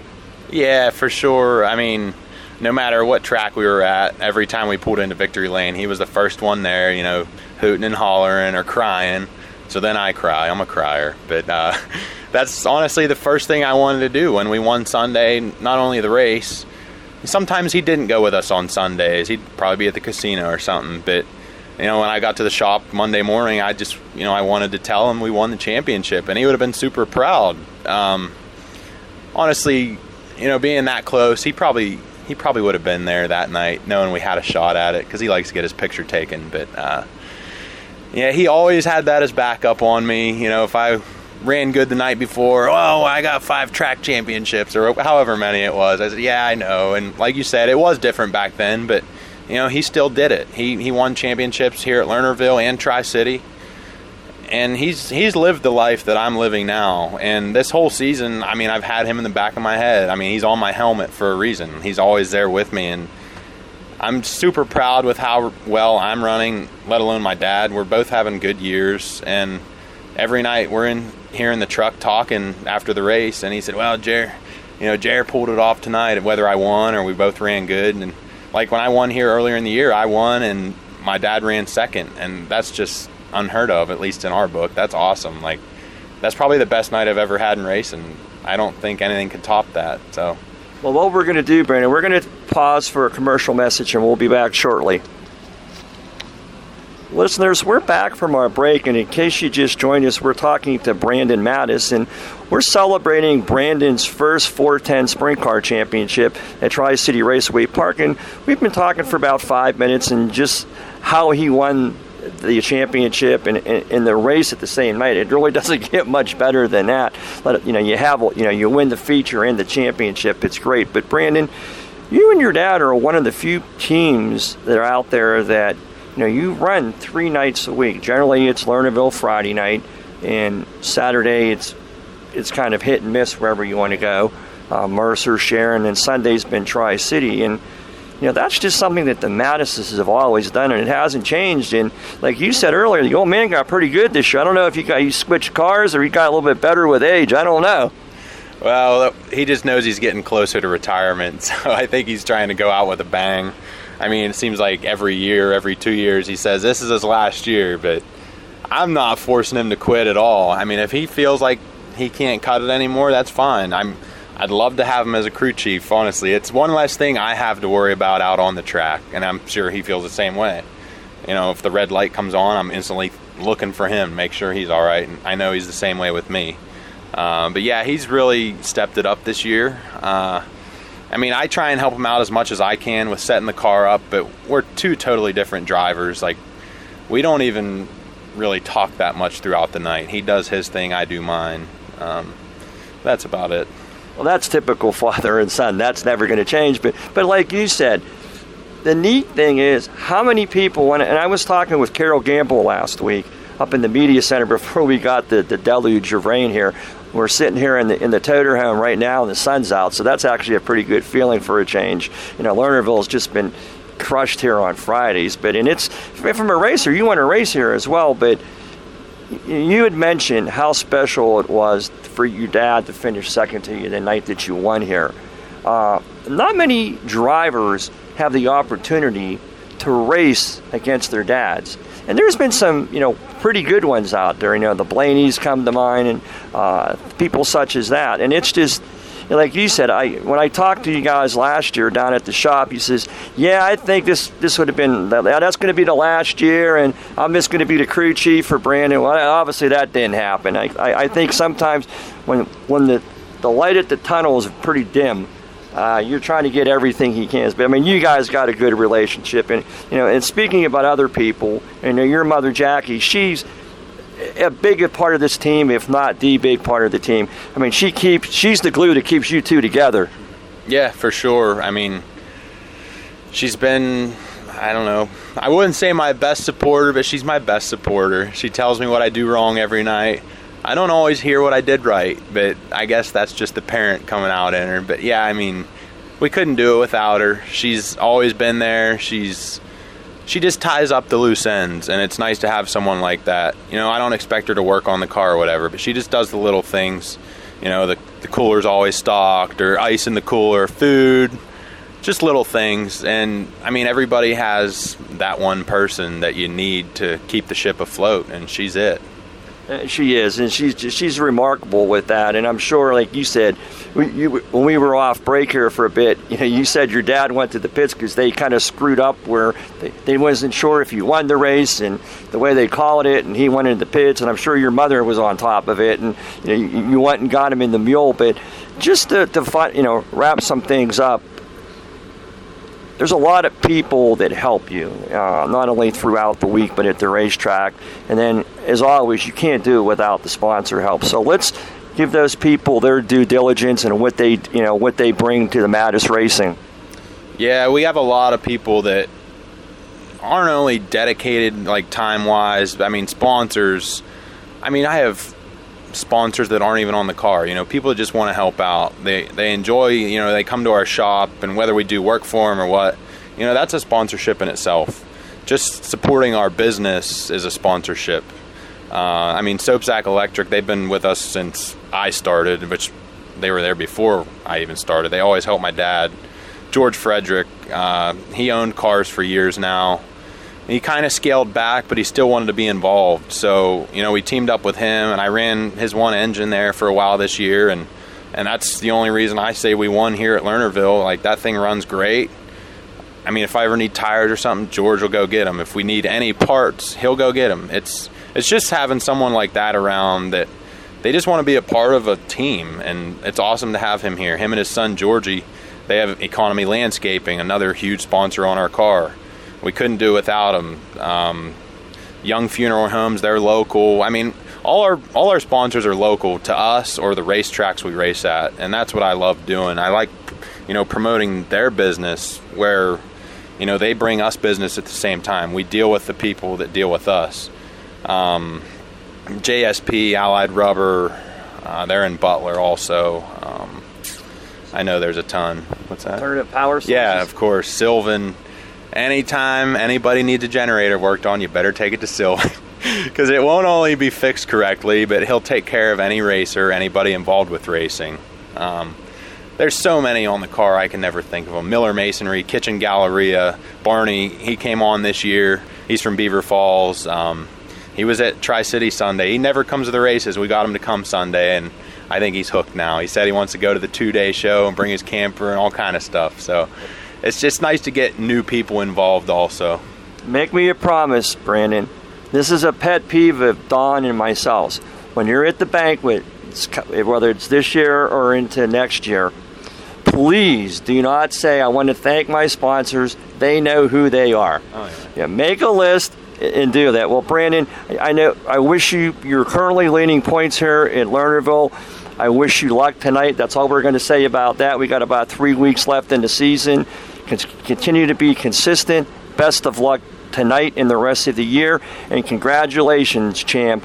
two thousand twenty-one Tri-City Raceway Park four ten Sprint Car Champion. Sounds pretty darn good to me. It does. And, you know, no matter how Lernerville turns out, it's just uh, awesome to be competitive and be here with my family. That's really not even family. You know, all us racers here in the pits, we're all family, and that's what I love. So, as Don Gamble says, some of the best people in the world are race fans. Again, thank you for taking the time to join myself and Don on Rapping on Racing, Brandon. Thanks for having me. I hope I'm back soon. Toma's Meat Market is a full-service, old-fashioned butcher shop and meat market. Their stores nestled in the farmlands of western Pennsylvania, where they've been for over fifty years. They hand-select cattle and hogs purchased from local farmers.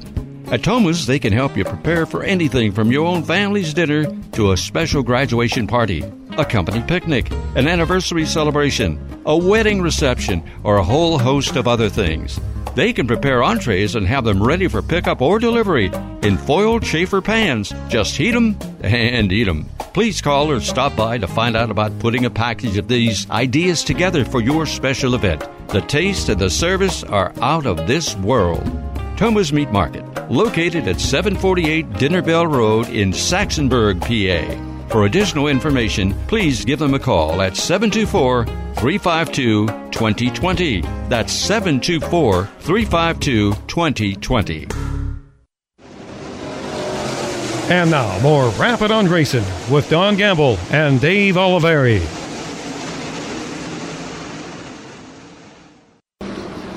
Listeners, we're in victory lane after the race, and we're talking tonight's four ten winner, Brandon Matteis. Brandon, I don't know if I brought your luck earlier in the day during our interview that our listeners are going to hear, but uh, good night's. We were, talk- we were talking about points earlier, and we said we weren't going to worry about it, and I really didn't even put any pressure on you. And it ran a good heat, finished second. Uh, track conditions in the heat race were a little difficult just based upon the weather, that, that amount of water this track took the last couple of days. For the feature, though, you finished second in the heat, started on the pole for the feature, and you couldn't have asked for a better starting spot, Lou, and with the track. And they worked it really, really well. Yeah, starting position uh, played played a big part in that. Um, having your car right helps. I threw some things at it that, you know, might have helped in the rough stuff, but hurt me in the smooth stuff, like in one and two. By the end of that race, I was dead in the water, honestly. I mean, I'm sure everybody could tell that by watching it, but uh, we survived and we won the race. And when you start on the pole like that, you got to take advantage of it when you're racing for points and leading points. So I'll take it. You know, as the leader, you know, you really don't know where your marks are. You can see in front of you, but you don't know what's behind you. And, you know, in the, you know, Farnham and Bowser kept gaining and gaining on you. Like you said, then there was that red with four to go. Yeah, I mean, there comes a time during the race, you know, you burn your fuel load off. Um, there's a lot of different things that go on out there. Your tires come in or they go out. Uh, you, you can move your wing back, but on a track like that tonight, it doesn't normally help you because then it doesn't want to turn. So, I mean, you just start being more cautious, at least I do. You know, it gets closer to the end of the race. Guys are getting wilder, you know, trying to push it harder, and I try and just keep the same pace the whole race. You know, if I think someone's gaining on me or if I'm messing up, then I'll try and correct that. And I did not do a good job correcting it tonight. I could feel myself getting slower, but I wasn't going to wreck the race car either. So if someone, you know, if someone was better and got by me, that's fine. I'm unfortunately I'm points racing right now, so I had to finish second or third or wherever I ended up. Well, what's funny, I was watching up in the media center, and as you were coming through the turns, I could really see your hands moving. I mean, you were really up on the wheel. Yeah, I mean, that's just the way you got to be. I tried to keep the car straight and not hook any ruts, you know, ride the brakes if you have to. I had both feet planted at one point during that race. That's just what you got to do, keep it straight and smooth. Well, it's been a good evening. We, you know, I enjoyed our talk earlier, and as we wrap up the evening with another conversation, it doesn't get much better than this. Yeah, I would say this is probably my best season yet. I don't I don't know. It's pretty awesome. There's a lot of things going our way for once, and I'm not used to that happening. Well, we'll, we'll keep, continue to keep that horseshoe wherever it needs to be. And, again, congratulations on your win tonight, Brandon. Thanks. Uh, it's not a horseshoe. I, I have no comment for that. This portion of today's program is brought to you by Alternative Power Sources. Saturday night racing entertainment. That's what you'll get every week at Pittsburgh's Pennsylvania Motor Speedway. The twenty twenty-one schedule is jam-packed with racing action. It all starts with our five weekly divisions: the Rorick Automotive Rush Dirt Late Models, the Admar Penn Ohio Pro Stocks, the Priority Equipment Rental Hobby Stocks, the Always Safe Traffic Control Young Guns, and the Crawford Auto Repair Four Cylinders. Throughout the season, P P M S hosts several racing series, adding to the racing action. The Rush Dirt Late Model Touring Series, Series, the Falcone Moon Township Automotive four ten Sprint Summer Series, the Rush Sportsman Modifieds, the Buckeye Outlaw Sprint Series, the Rush Wingless Sprints, Thunder on the Dirt Vintage Modifieds, and the Lucas Oil Late Model Dirt Series. Special events include the Herb Scott Memorial, the Red Miley Rumble, the Jook George Steel City Classic, and the thirty-third Annual Pittsburgher one hundred. Stay up to date with all the news from Pittsburgh's Pennsylvania Motor Speedway at P P M S dot com. On Facebook, it's Pittsburgh's Pennsylvania Motor Speedway, and on Twitter, it's at P A Motor Speedway. Are you in need of financial planning or portfolio review? Rick Sabo of R P S Financial Solutions is an independent financial planner who has testified as an expert witness on insurance and investment fraud. He helps people who are concerned about their portfolio or with other financial matters. His services include investments, pension, and four oh one k rollovers, estate planning, life insurance, and long-term care alternatives. As a registered I R S tax preparer, he can assist retirees with the completion of property tax rebate forms and other government tax reduction programs at no charge. Mister Sabo does not charge a fee to meet with potential clients for a fact find. His office is located at five oh six one Route eight, Gibsonia, P A. If you are in need of any of the services that he provides, give him a call at seven two four, four four three, five seven two zero. That's seven two four, four four three, five seven two zero. Or email him at rick dot sabo at j w c email dot com. Securities offered through J W Cole Financial Incorporated, member of FINRA S I P C. Advisory services offered through J W Cole Advisors Incorporated. Neither J W Cole Advisors Incorporated or J W Cole Financial Incorporated nor its representatives provide legal, tax preparation, or accounting advice. Persons who provide such advice do so in a capacity other than as a registered representative of J W C A, J W C. R P S Financial Solutions and J W C, J W C A are unaffiliated entities. Located in beautiful Somerset County in western Pennsylvania's picturesque Laurel Highlands, the Jennerstown Speedway Complex hosts exciting Saturday night racing from May to September. Come see daring drivers compete in late models, modifieds, pro stocks, street stocks, chargers, and the Fast and Furious Fours. Special events include the Motor Mountain Masters, NASCAR Wayland Modifieds, I S M A-sanctioned Super Modifieds, the Super Cup Stock Car Series, and Enduro races. The Jennerstown Speedway Complex takes great pride in providing fun, affordable family entertainment.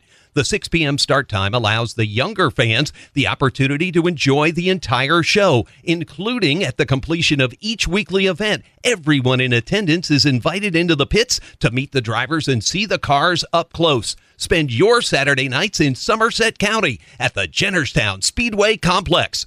And now back to Don Gamble and more Rappin' on Racing. All right, fans, joining us now is Bobby Whitling from Seneca, P A. Bobby, thank you. I uh, appreciate you being with us tonight. Yeah, it's a pleasure to be on your show. You got a pretty impressive resume, and eventually I want to talk about the one hundred wins, but I want to lead up to that. Um, you've been racing for quite a while. When did you get started, and how did you get started? Um, I started in like nineteen ninety-two, actually. A buddy of mine had a car. Well, two buddies, uh, Joe Culp and uh, Brian Hartzell. They had a stock car, and uh, they let me run hot laps one time. And I think I ran a heat race, too, down at Sportsman Speedway. And after that, I was hooked. I had to have one, so I had one the next year. Yeah. I had Robbie Blair build me a car. That's and, a good uh, one, yeah. And I raced that year in ninety-three. Well, your success has developed into a situation where you now build the slider race car. Uh, how long have you been doing that? Um, we've been building cars for probably since two thousand, I want to say six or seven. We started building cars. Now it's really ramped up in the last, uh, I'd say, six or seven years here. Well, your su- we've been doing it for a while. Your success would uh, make that even uh, more important to people. What's it like when you're out on the track and you're racing against another slider chassis? Uh, are you trying to figure out what the fellow's going to do, or are you just proud of your work? Um, we just go about racing.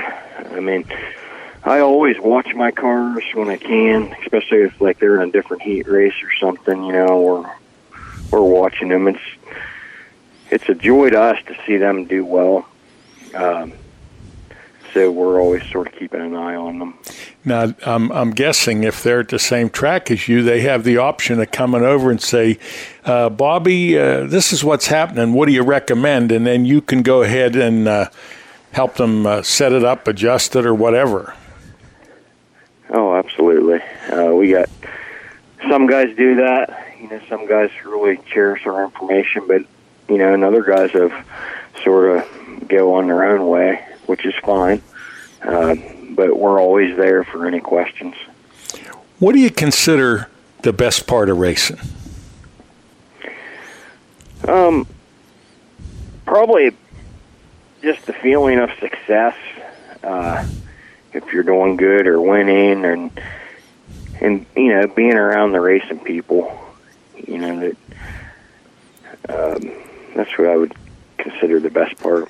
If you think about it, on a race night, maybe you're on the track an hour max, but the other six and a half days of the week, you could be in the garage, you're with your buddy, your pit crew, uh, your son Jake, uh, he could be there with you. The family part of it is, I think, the best part, and some of the greatest people in the world are at the racetracks. Every once in a while you get a bonehead, but by and large, they're good people. They'll help you if you're in a in a bad situation. How about the toughest part, other than the expense and maybe crashes? What do you find the toughest part of it?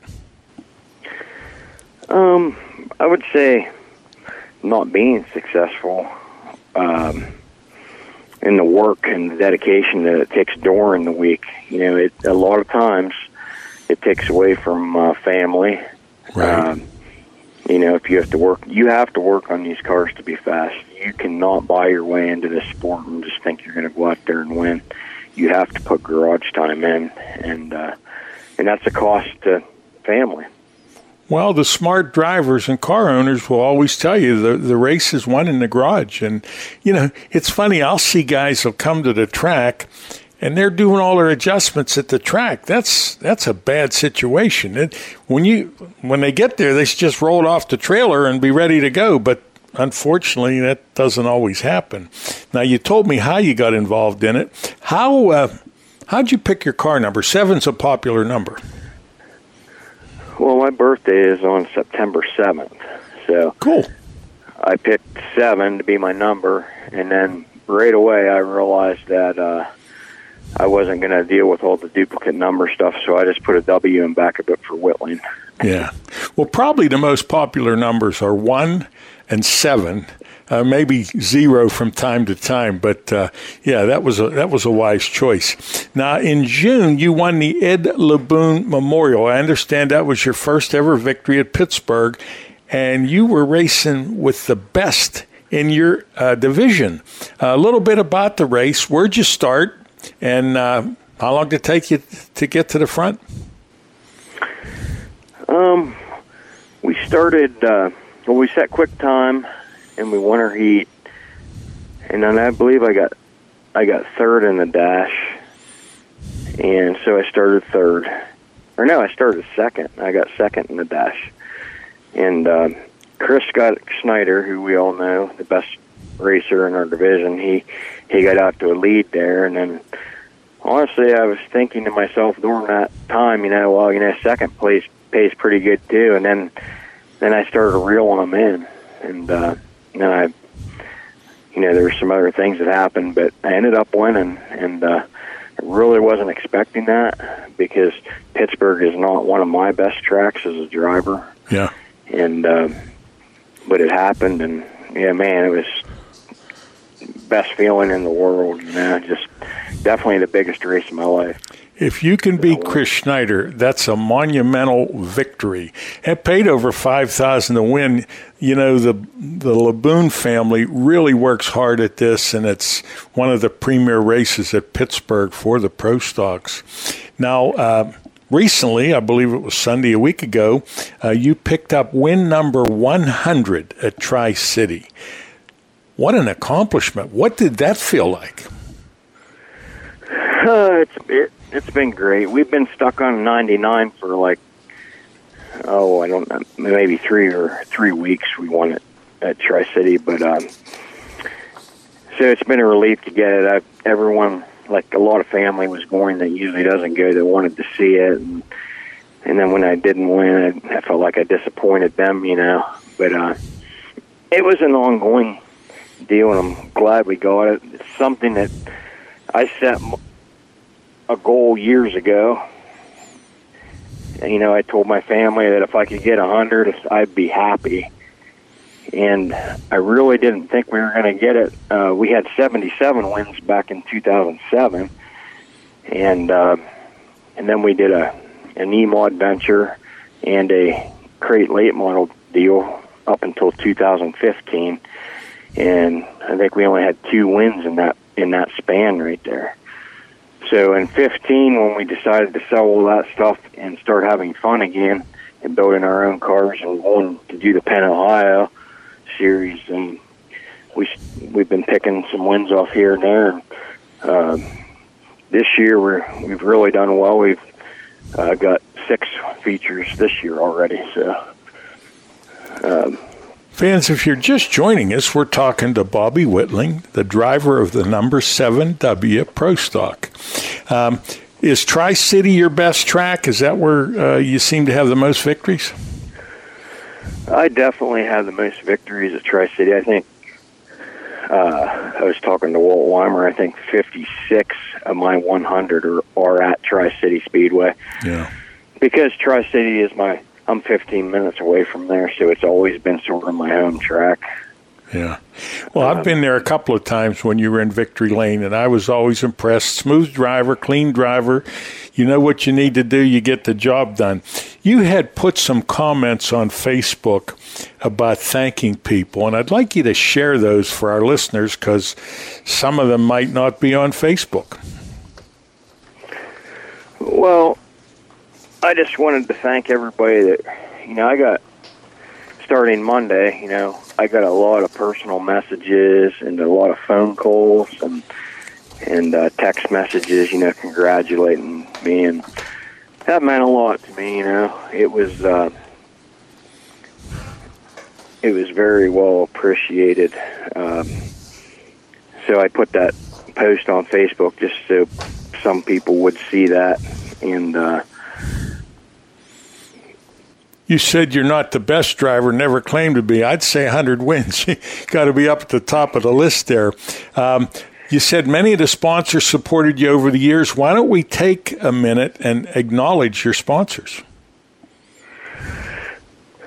Well, my current sponsors, um, I, I have to thank uh, World Wheels, uh, Bob Family over there. He helps me out as much as he can on like fuel and uh, you know, smaller items. Uh, Bruce Smith Construction, R and R Enterprise, Randy Wyatt.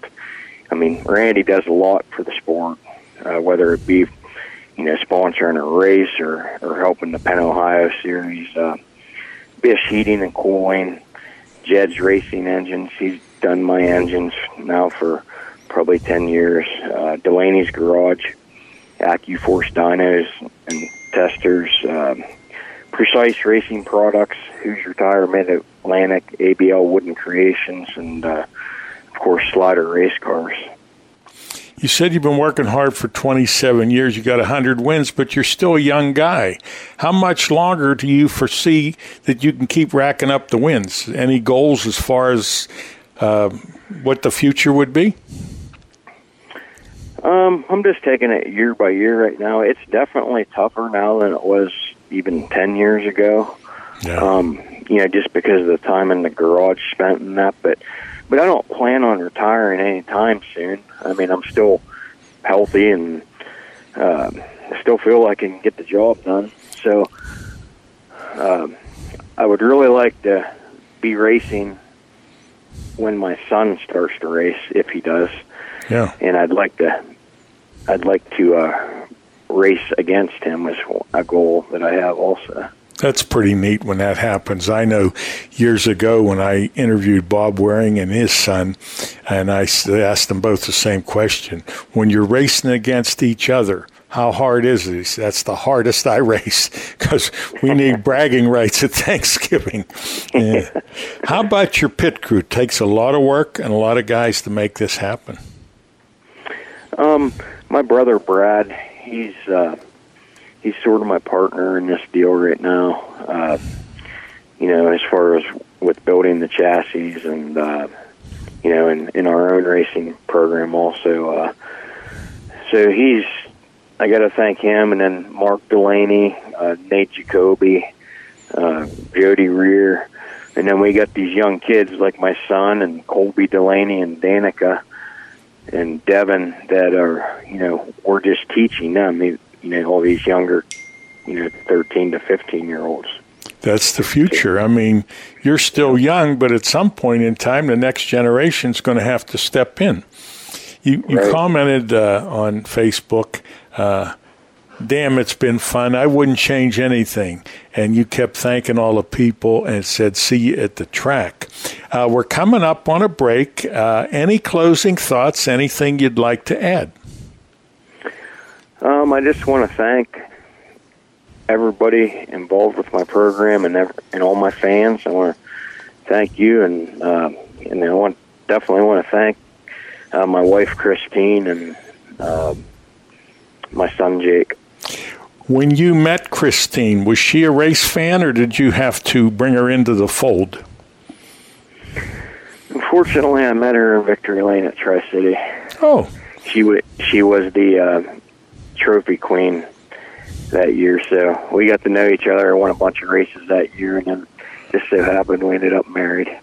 That sounds like a Cinderella story. You're in, you're in Victory Lane with the trophy queen. You give her a kiss and said, wow, pretty girl, yeah. This is nice. Yep, let's go on a date. Yeah. Well, Bobby, I, I congratulate you on the one hundred wins. Uh, I thank you for being with us, and I hope the rest of this year and next year you just keep chalking up those victories. Okay. Well, I, I appreciate it, Don, and it's been nice talking to you. Thank you. Thanks. This portion of today's program was brought to you by Alternative Power Sources. Toma's Meat Market is a full-service, old-fashioned butcher shop and meat market. Their stores nestled in the farmlands of western Pennsylvania, where they've been for over fifty years. They hand-select cattle and hogs purchased from local farmers. At Thomas, they can help you prepare for anything from your own family's dinner to a special graduation party, a company picnic, an anniversary celebration, a wedding reception, or a whole host of other things. They can prepare entrees and have them ready for pickup or delivery in foil chafer pans. Just heat them and eat them. Please call or stop by to find out about putting a package of these ideas together for your special event. The taste and the service are out of this world. Thoma's Meat Market, located at seven forty-eight Dinner Bell Road in Saxonburg, P A. For additional information, please give them a call at seven two four, three five two, two zero two zero. That's seven two four, three five two, two zero two zero.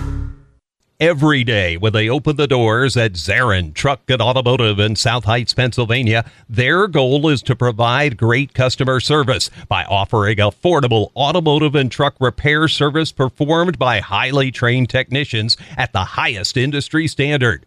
By implementing the latest diagnostic equipment and computerized repair manuals, you can rest assured that your vehicle will be repaired to factory specifications for your specific car or truck. At Zarin Truck and Automotive, they believe in honest repairs and will demonstrate that fully by explaining the repair or service you are receiving, and they'll give you an estimate or quote before work is performed. When you choose Zarin Truck and Automotive in South Heights, Pennsylvania, you are choosing professional automotive repair and maintenance performed by expert automotive technicians. That's Zarin Truck and Automotive in South Heights. And now back to Don Gamble and more Rappin' on Racing. All right, fans, joining us now is Big Block Modified driver Brad Rapp. Brad, good evening. How are you? I'm good. Thanks for having me. And thanks for taking the time to be with us. You know, you're originally from Clarion and now currently living in Erie. Um, had a pretty good uh, race down at Mercer lately, uh, and we'll get into that. I want to talk about the B R P Tour. But uh, when I heard one of the comments on Facebook, they said, uh, Doctor Brad Rapp. And I thought, that's either a nickname or I need educated. So what does that mean? Uh, well, I actually have my doctorate degree in physical therapy. I got that at Gannon University back in two thousand fourteen. Um, and I've been practicing as a physical therapist since that time. Um, so that's just kind of how that came up. Um, you know, shortly after I graduated, that started circling around the racetracks, and it's just kind of stuck. That's that's a pretty good uh, thing on the resume, and also an excellent area to be in. I think I mentioned to you before we went on the air, my granddaughter's working on the same thing. So I kind of have a, a feeling for uh, what you do. I thought it was interesting. Last year, my knees hurt so bad that I was using a cane, and she said, "Grandpap, you're not drinking enough water." So I listened to her. Guess what? Solved the problem. Right. Um, that's right. So, some of your jobs in racing prior to driving, did you have anything that you uh, did helping somebody? Um, just uh, the family car, pretty much. Um, you know, my my dad had had a car pretty much since the time I was born, um, and I've worked on the car my whole life ever since. You know, started out just you know watching things and learning things, and then you start washing the car and build your way up to where you start turning some wrenches and learning the ins and outs. And then uh, I I was fourteen, getting ready to turn fifteen whenever I started driving the car. Um, it was just uh, one of those things. We were racing go-karts and doing pretty well, and it was kind of like, what's the next step? And it was to try the big car out. And, it, you know, the first few races went well, and here we are a bunch of years later, still racing. Which car did your dad have? Um, so he, he had the, uh, the big block modified the whole way through. Um, that's, that's pretty much what they ran. Um, and then when I started, we jumped down to the three fifty-eight class for a few years. Um, and we ran that class, uh, maybe three or four years. And then I jumped up to the big block class after that. So if you were taking a total, uh, your number of years in racing from go-karts to, uh, yesterday, how many years have you been doing this? Uh, I would say about twenty years, uh, roughly, off the top of my head. Yeah, you don't look that old, so that's a good thing. Yeah, no, I'm uh, thirty-three now, so I think I was uh, eleven or twelve, something like that, when we started playing with the go-karts. And, um, yeah, we've been after it ever since. So it was inevitable, if Dad was involved, that uh, this you would be exposed to this, developed an interest in it, and now you're uh, visiting Victory Lane, which is kind of cool. What do you like best about racing? Well, I think, um, you know, obviously the people, I think, you know, we've we've had a good group of people that have helped us for a long time, and now, um, you know, my wife and I, we have a daughter, and with our parents and some of our other family that are involved in racing, it's just fun to go and, um, you know, just hang out with everybody, have a good time. You know, the competition's obviously uh, good, too, when you're having a good season. You know, we're doing well this year, so it keeps your spirits up to get to the track every week and, uh, you know, just be around everybody and, uh, you know, just being able to, to, to do those kinds of things. The family is the best part of racing, and I've said it many, many times. Uh, you know, uh, you might be on the racetrack for an hour max uh, on a race night, but the time you spend in the garage, you're at the Haas, the time with the family or the pit crew, that's pretty special. Now, your daughter, Noelle, uh, how old is she? She's three. Hmm. And does she like watching Dad race? Oh, yeah, she loves it. Um That's that's one of those things where we almost kind of use it as punishment with her anymore, that she loves going to the track so much. If she starts acting up, we'll tell her no racing this weekend, and uh, that usually straightens her right up. I like that. That's a, that's a nice way to do things. Other than the ex- It does work. Go ahead. It does work good, and she definitely listens to it because she loves going to the track, and uh, you know, my wife videotapes a lot of the races, and you can hear her hollering in the background and cheering the whole way through. Well, your wife, Ashley, uh, special ladies are married to racers, and I say it all the time. If it's the wife, the mom, the sister, the daughter, the girlfriend, that's the glue that holds everything together. And without that part of the puzzle, it's not as much fun, and it just doesn't seem to work as well. Uh, other than the expense, what's the toughest part about racing?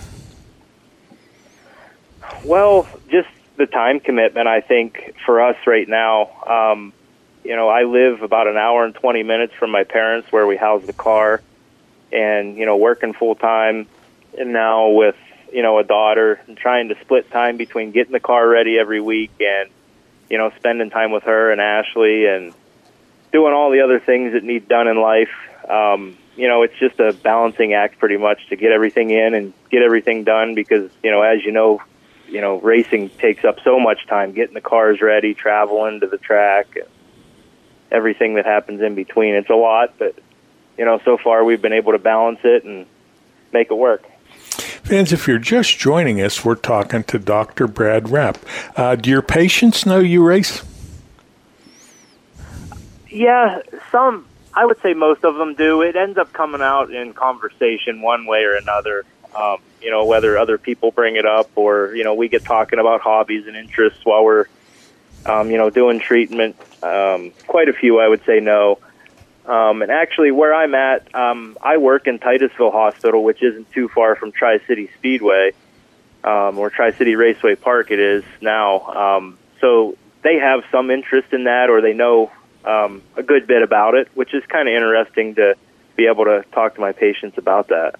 Yeah, well, then they realize you're a regular person. You're not somebody that just comes in, looks at them, they're a number, and you go out. And that's got to make it really nice with the patients. Uh, to build that bonding or camaraderie with your patients, got to make it easier. You mentioned hobbies. Do you have time for any hobbies? Well, I, I have a few. Um, my biggest one, I would say, outside of racing is um, hunting. Um, I do a lot of hunting in the fall and through the winter months. Um, whenever we're, you know, turning the car around over the winter, I try to fit in some, some hunts here and there. Um, I do a little bit of fishing, but not as much as I'd like to anymore. But uh, those are pretty much the things I do the most, racing, hunting, and fishing. I think most racers, hunting would be their favorite hobby, but then some other ones would follow in line. Uh, your most memorable moment in racing, what would that be? Um, you know, I think probably one that sticks out the most um, would be maybe my first career win in the three fifty-eight class at Mercer. Um, it was a pretty neat night because they were doing uh, double features that night, and we didn't do real good in the second one, or the first one, I'm sorry. Um, we ran fifth or sixth, but we kind of started there, didn't make any ground, and we came in and we were just deciding what we wanted to do to make the car better. And I don't know, we, we didn't really make any changes. We just decided to go out and run the car as hard as we could, and I ended up uh, making a last lap pass in turn three and four for the win. Um, so that was pretty exciting for the first first career win. How about the most embarrassing moment in racing? And everybody has one. Yeah, you know, it's funny that you say that because we were just at Bedford last night racing, and uh, this probably happened to me last year down there. Um, I think I spun out three times in one race um, that night. We just we were off on the setup. The track got really slick, and I don't think I had spun out that many times the whole year before. But, you know, la- that race was just trouble for me, and um, you know, because I kind of pride myself in that. Just, you know, if the car's not so good, just take what you can get and get a finish, and don't be spinning out. Try not to be wrecking, and uh, that was just a bad race for me for whatever reason. Slick tracks are tough for all the guys, you know, especially maybe you don't have the right tire for it, or maybe just pick a reason. They're, they're tough. Um, again, fans, if you're just joining us, we're talking to Doctor Brad Rapp. How'd you pick your car number? Well, um, it just kind of developed through the years. Um, back, um, my father started a team with uh, my uncle, and they ran the, the number eleven K at that time. Um, my uncle's last name was Kaiser, Kevin Kaiser. Um, they kind of teamed up with the car, and then uh, through the years, my dad kind of started to take over more of the operation, and we kept the eleven. We just changed it to eleven R instead of eleven K, and uh, you know, we just kept that number as I came up through. I ran the same number when I ran go-karts, and uh, we've just kept it right up into my modified racing career as well. Looking at the B R P Tour, uh, looks like Mother Nature has six wins, and then going down from there, Chad Brockman's got a bunch, uh, Garrett Crumert has one, Rex King Junior, and you picked up the most recent one at Mercer, August seventh. That had to be kind of gratifying. Yeah, it was, um, because believe it or not, uh, as many races as we've run with the B R P Tour, that was my first career win with them also. Um, and uh, it was, I think, our highest paying race that we'll have this year. So it was a big win for us. Um, it had been a few years since we had won a race. Um, so it was a big night for us um, all around. I mean, we had, you know, some more people there, some fans and stuff, and some sponsors that were there watching. So it was just a good night to, to get a win finally. Well, you mentioned the sponsors. Let's uh, share that with the listeners. Yeah, we picked up uh, some new sponsors this year. Uh, Franklin Industries was one. Um, Onyx was another, um, as well as some sponsors we've had for a long time, S and W Auto Body, Vinyl Graphics Unlimited, uh, ChemSteel, and uh, Finn and Barrett Outdoors are our big supporters. Now, you have a good-looking car. I've seen you race on many occasions. Who are the guys that keep it running and keep it looking good?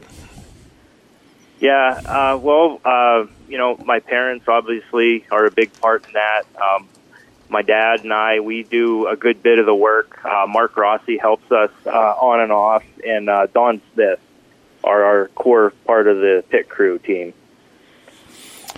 We're coming up on a commercial break. Do you have any closing thoughts, anything you'd like to add that we haven't covered? Uh, yeah, I, I just like to, along with the sponsors I mentioned, thank my parents for everything they do on the team, and uh, thank my wife um, for putting up for all the time I'm away and working on the car and handling my daughter Noelle. And um, I'd just like to thank them for their support and uh, you know, letting me be able to go out and do the racing that we do. The sacrifices with your wife Ashley and your parents are incredible, and for them to be um, there for you is very, very special. Well, I'll just call you Brad here when we wrap up. Brad Rapp, I want to thank you for being with us, and uh, want to wish you continued success for the remainder of the season. All right, thanks. Have a good night, and thanks for having me on. This portion of tonight's program is brought to you by Zarin Truck and Automotive. Racers for Tots is a nonprofit organization composed of a group of racing enthusiasts who have come together to raise money through various fundraisers and raffles to purchase toys for children in need during the Christmas season. Founded in nineteen ninety-nine, Racers for Tots has raised over two million dollars to purchase toys and bicycles for children in need across western Pennsylvania. Racers for Tots donates to Children's Hospital of Pittsburgh, the Children's Institute of Pittsburgh, the Salvation Army, Father Ryan's Outreach Center, Children of Murder Victims, Catholic Charities, Bikes for Children with Autism, and any local organization that benefits families with children in need. This year, the organization will celebrate twenty-one years, and there are many local and regional raffles and fundraisers planned. And if you see the Racers for Tots car at your local speedway, be sure to purchase a ten dollar ticket for a chance to win the Racers for Tots grand prize, a brand new Rocket race car. This car is valued at about fifty thousand dollars. For additional information, call four one two, nine five two, four seven two three or go to info at racers for tots dot org. Since nineteen seventy-four, Environmental Air Incorporated has provided quality sheet metal and H V A C services in the greater Pittsburgh area. They're a commercial sheet metal contractor. Founded in nineteen seventy-four by Glade Neal, Environmental Air is a family-owned union sheet metal company, currently managed by Paul and Craig Neal. The people of Environmental Air are both a team and a family. They believe customer service is important. They value their employees and know that together they can have a meaningful impact on each project or service they provide. Residential service is not available due to the magnitude of their commercial work. forty-seven years of excellent customer service is the foundation of this successful company. Environmental Air is located at eleven hundred McCartney Street, Pittsburgh, P A one five two two zero. For additional information, call four one two, nine two two, eight nine eight eight.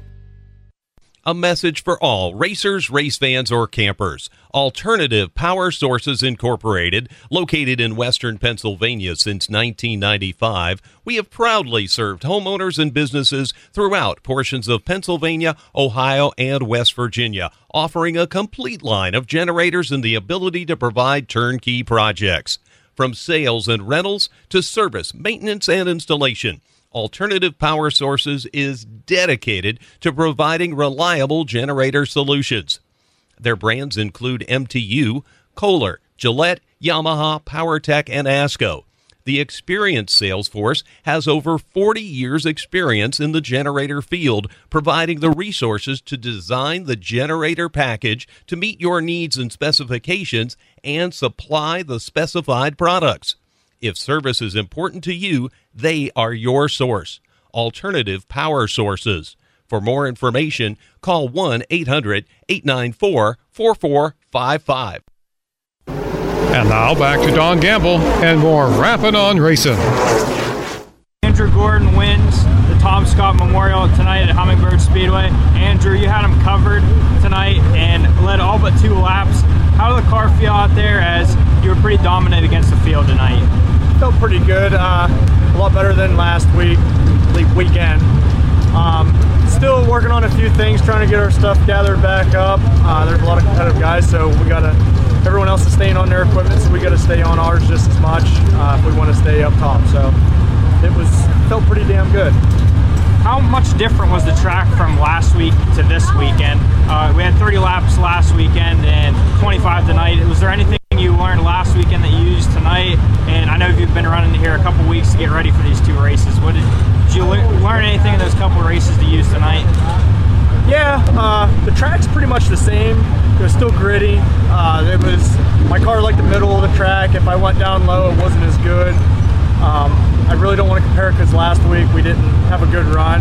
Uh, but from the previous runs, the car felt the same.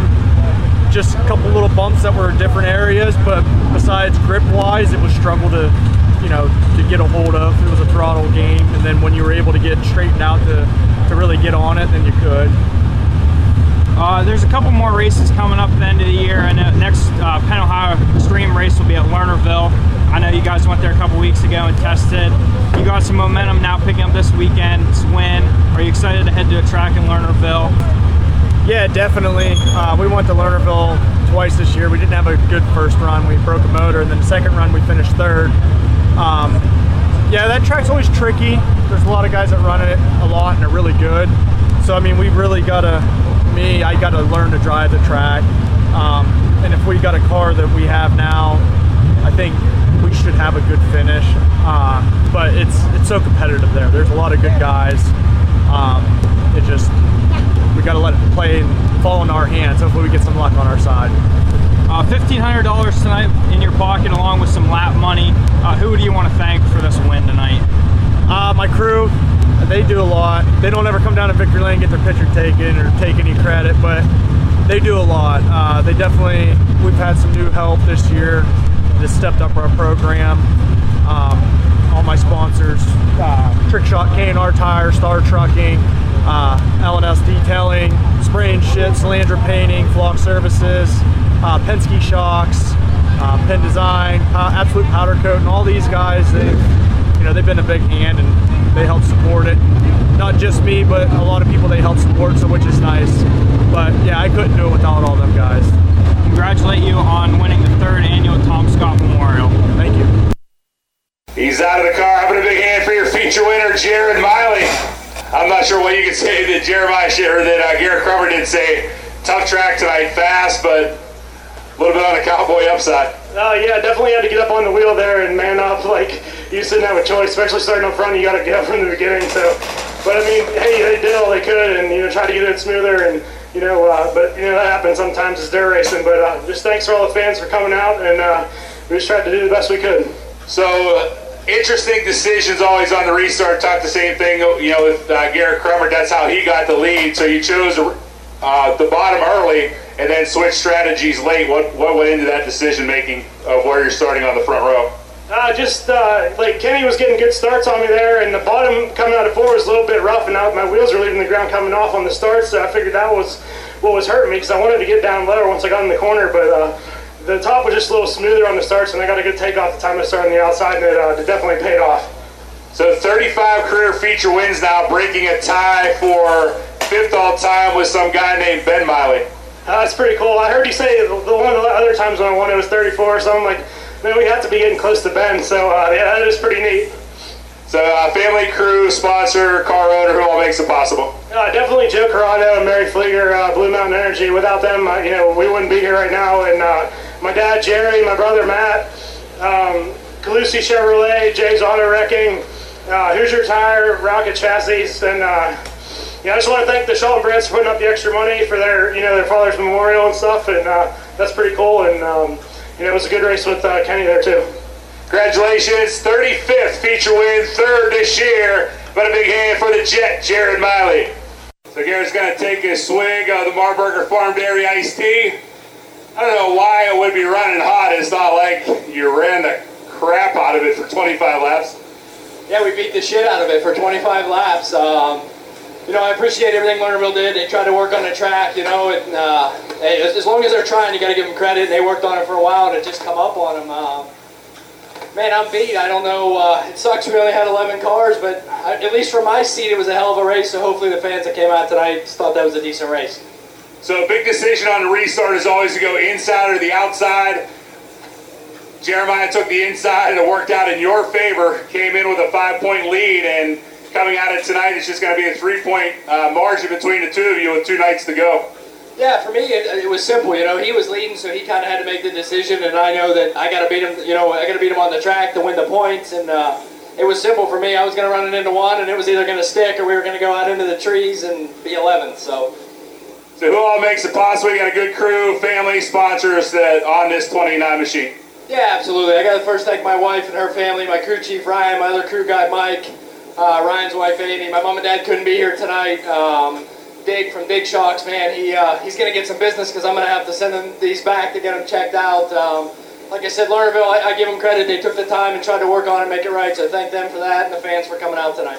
Congratulations, featuring tonight in the Deal Modifieds. How about a big hand for your defending track champion? Just three points out of the lead now. Garrett Crummer out of the car, and Terry Bowser excavating victory lane for the first time as a driver. Brian Doherty, your feature winner tonight. As all feature winners do, got a jug of iced tea from the Marburger Farm Dairy, a pack of meat sticks from the Toma Meat Market. So, Brian, congratulations. You've helped a lot of other drivers get down here, but tonight, here you stand yourself now as a driver. How's that feel? Yeah, I tell you, I've stood down here quite a few times in the past, uh, you know, outlaw races, uh, whatever, big buck races with those guys, whoever. Uh, I didn't think I'd be standing here, I can tell you that. That's... Uh, Pretty cool, pretty cool for sure.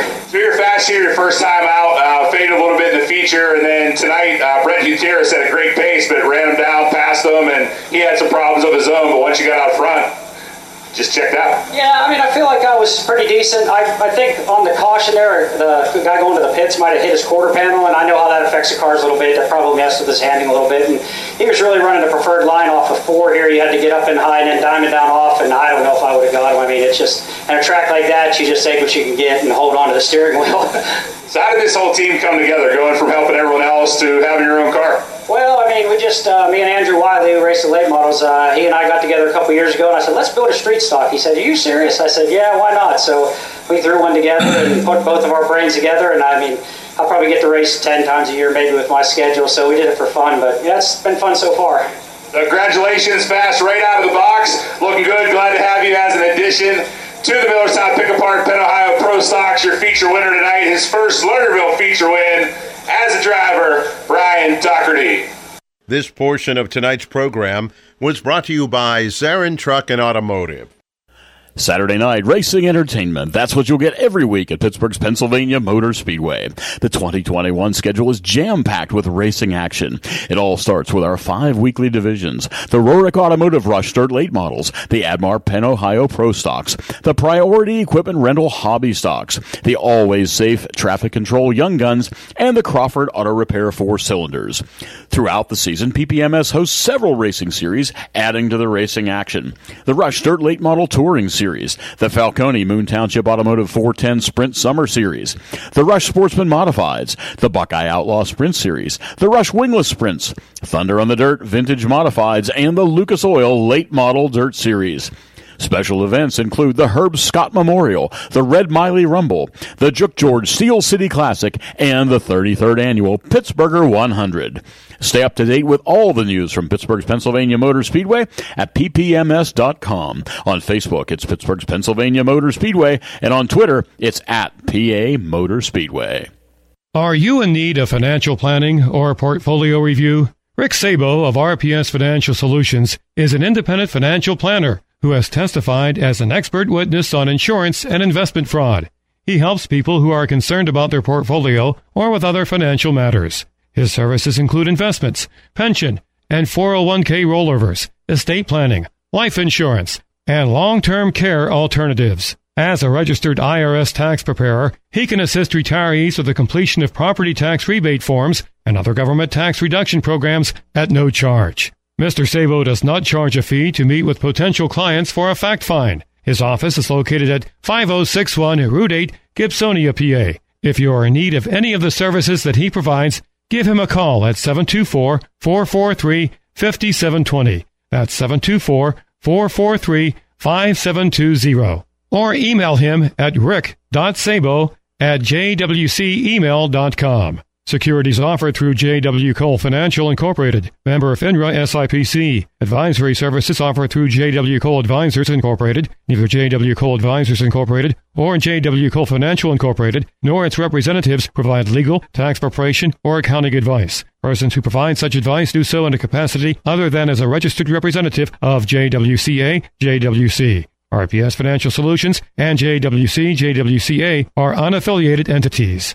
Located in beautiful Somerset County in western Pennsylvania's picturesque Laurel Highlands, the Jennerstown Speedway Complex hosts exciting Saturday night racing from May to September.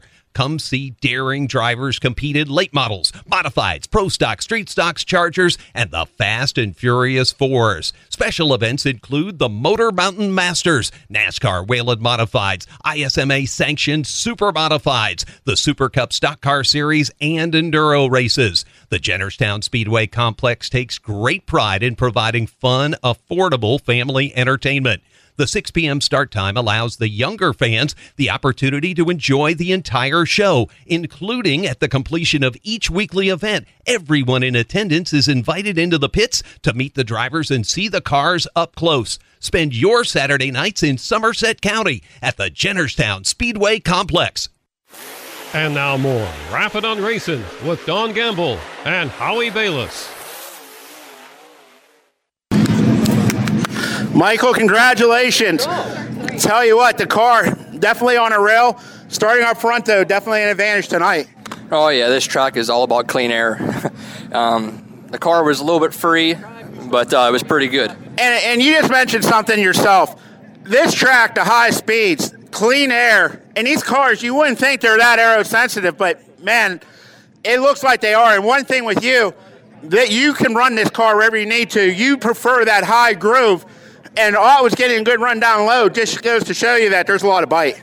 Oh, yeah, he was definitely good on the bottom. Uh, he scared me on that one restart. I come up on the top and just never lifted. But, uh, but yeah, this track is very, very big on aero because I've been behind cars running the top and just they take the air off the front end and just push and shove right over the track.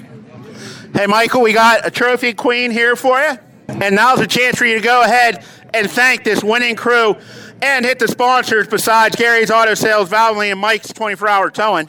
Uh, I mean, there's a bunch of people to help on the car. Uh, Randy, my mom, my dad, my fiancée, Jenna, uh, Gary's Auto Sales, Mike's Auto Repair, Rocket Chassis, Cletus Motorsports, uh, Ingram Engines, Economy Furnace, Economy Electric, uh, Valvoline, uh, Kelly Construction, Palos Auto Body, Russ King Racing. Just everybody that uh, helps me out, I appreciate it. Let's give a round of applause. The Masontown Missile is here in Victory Lane.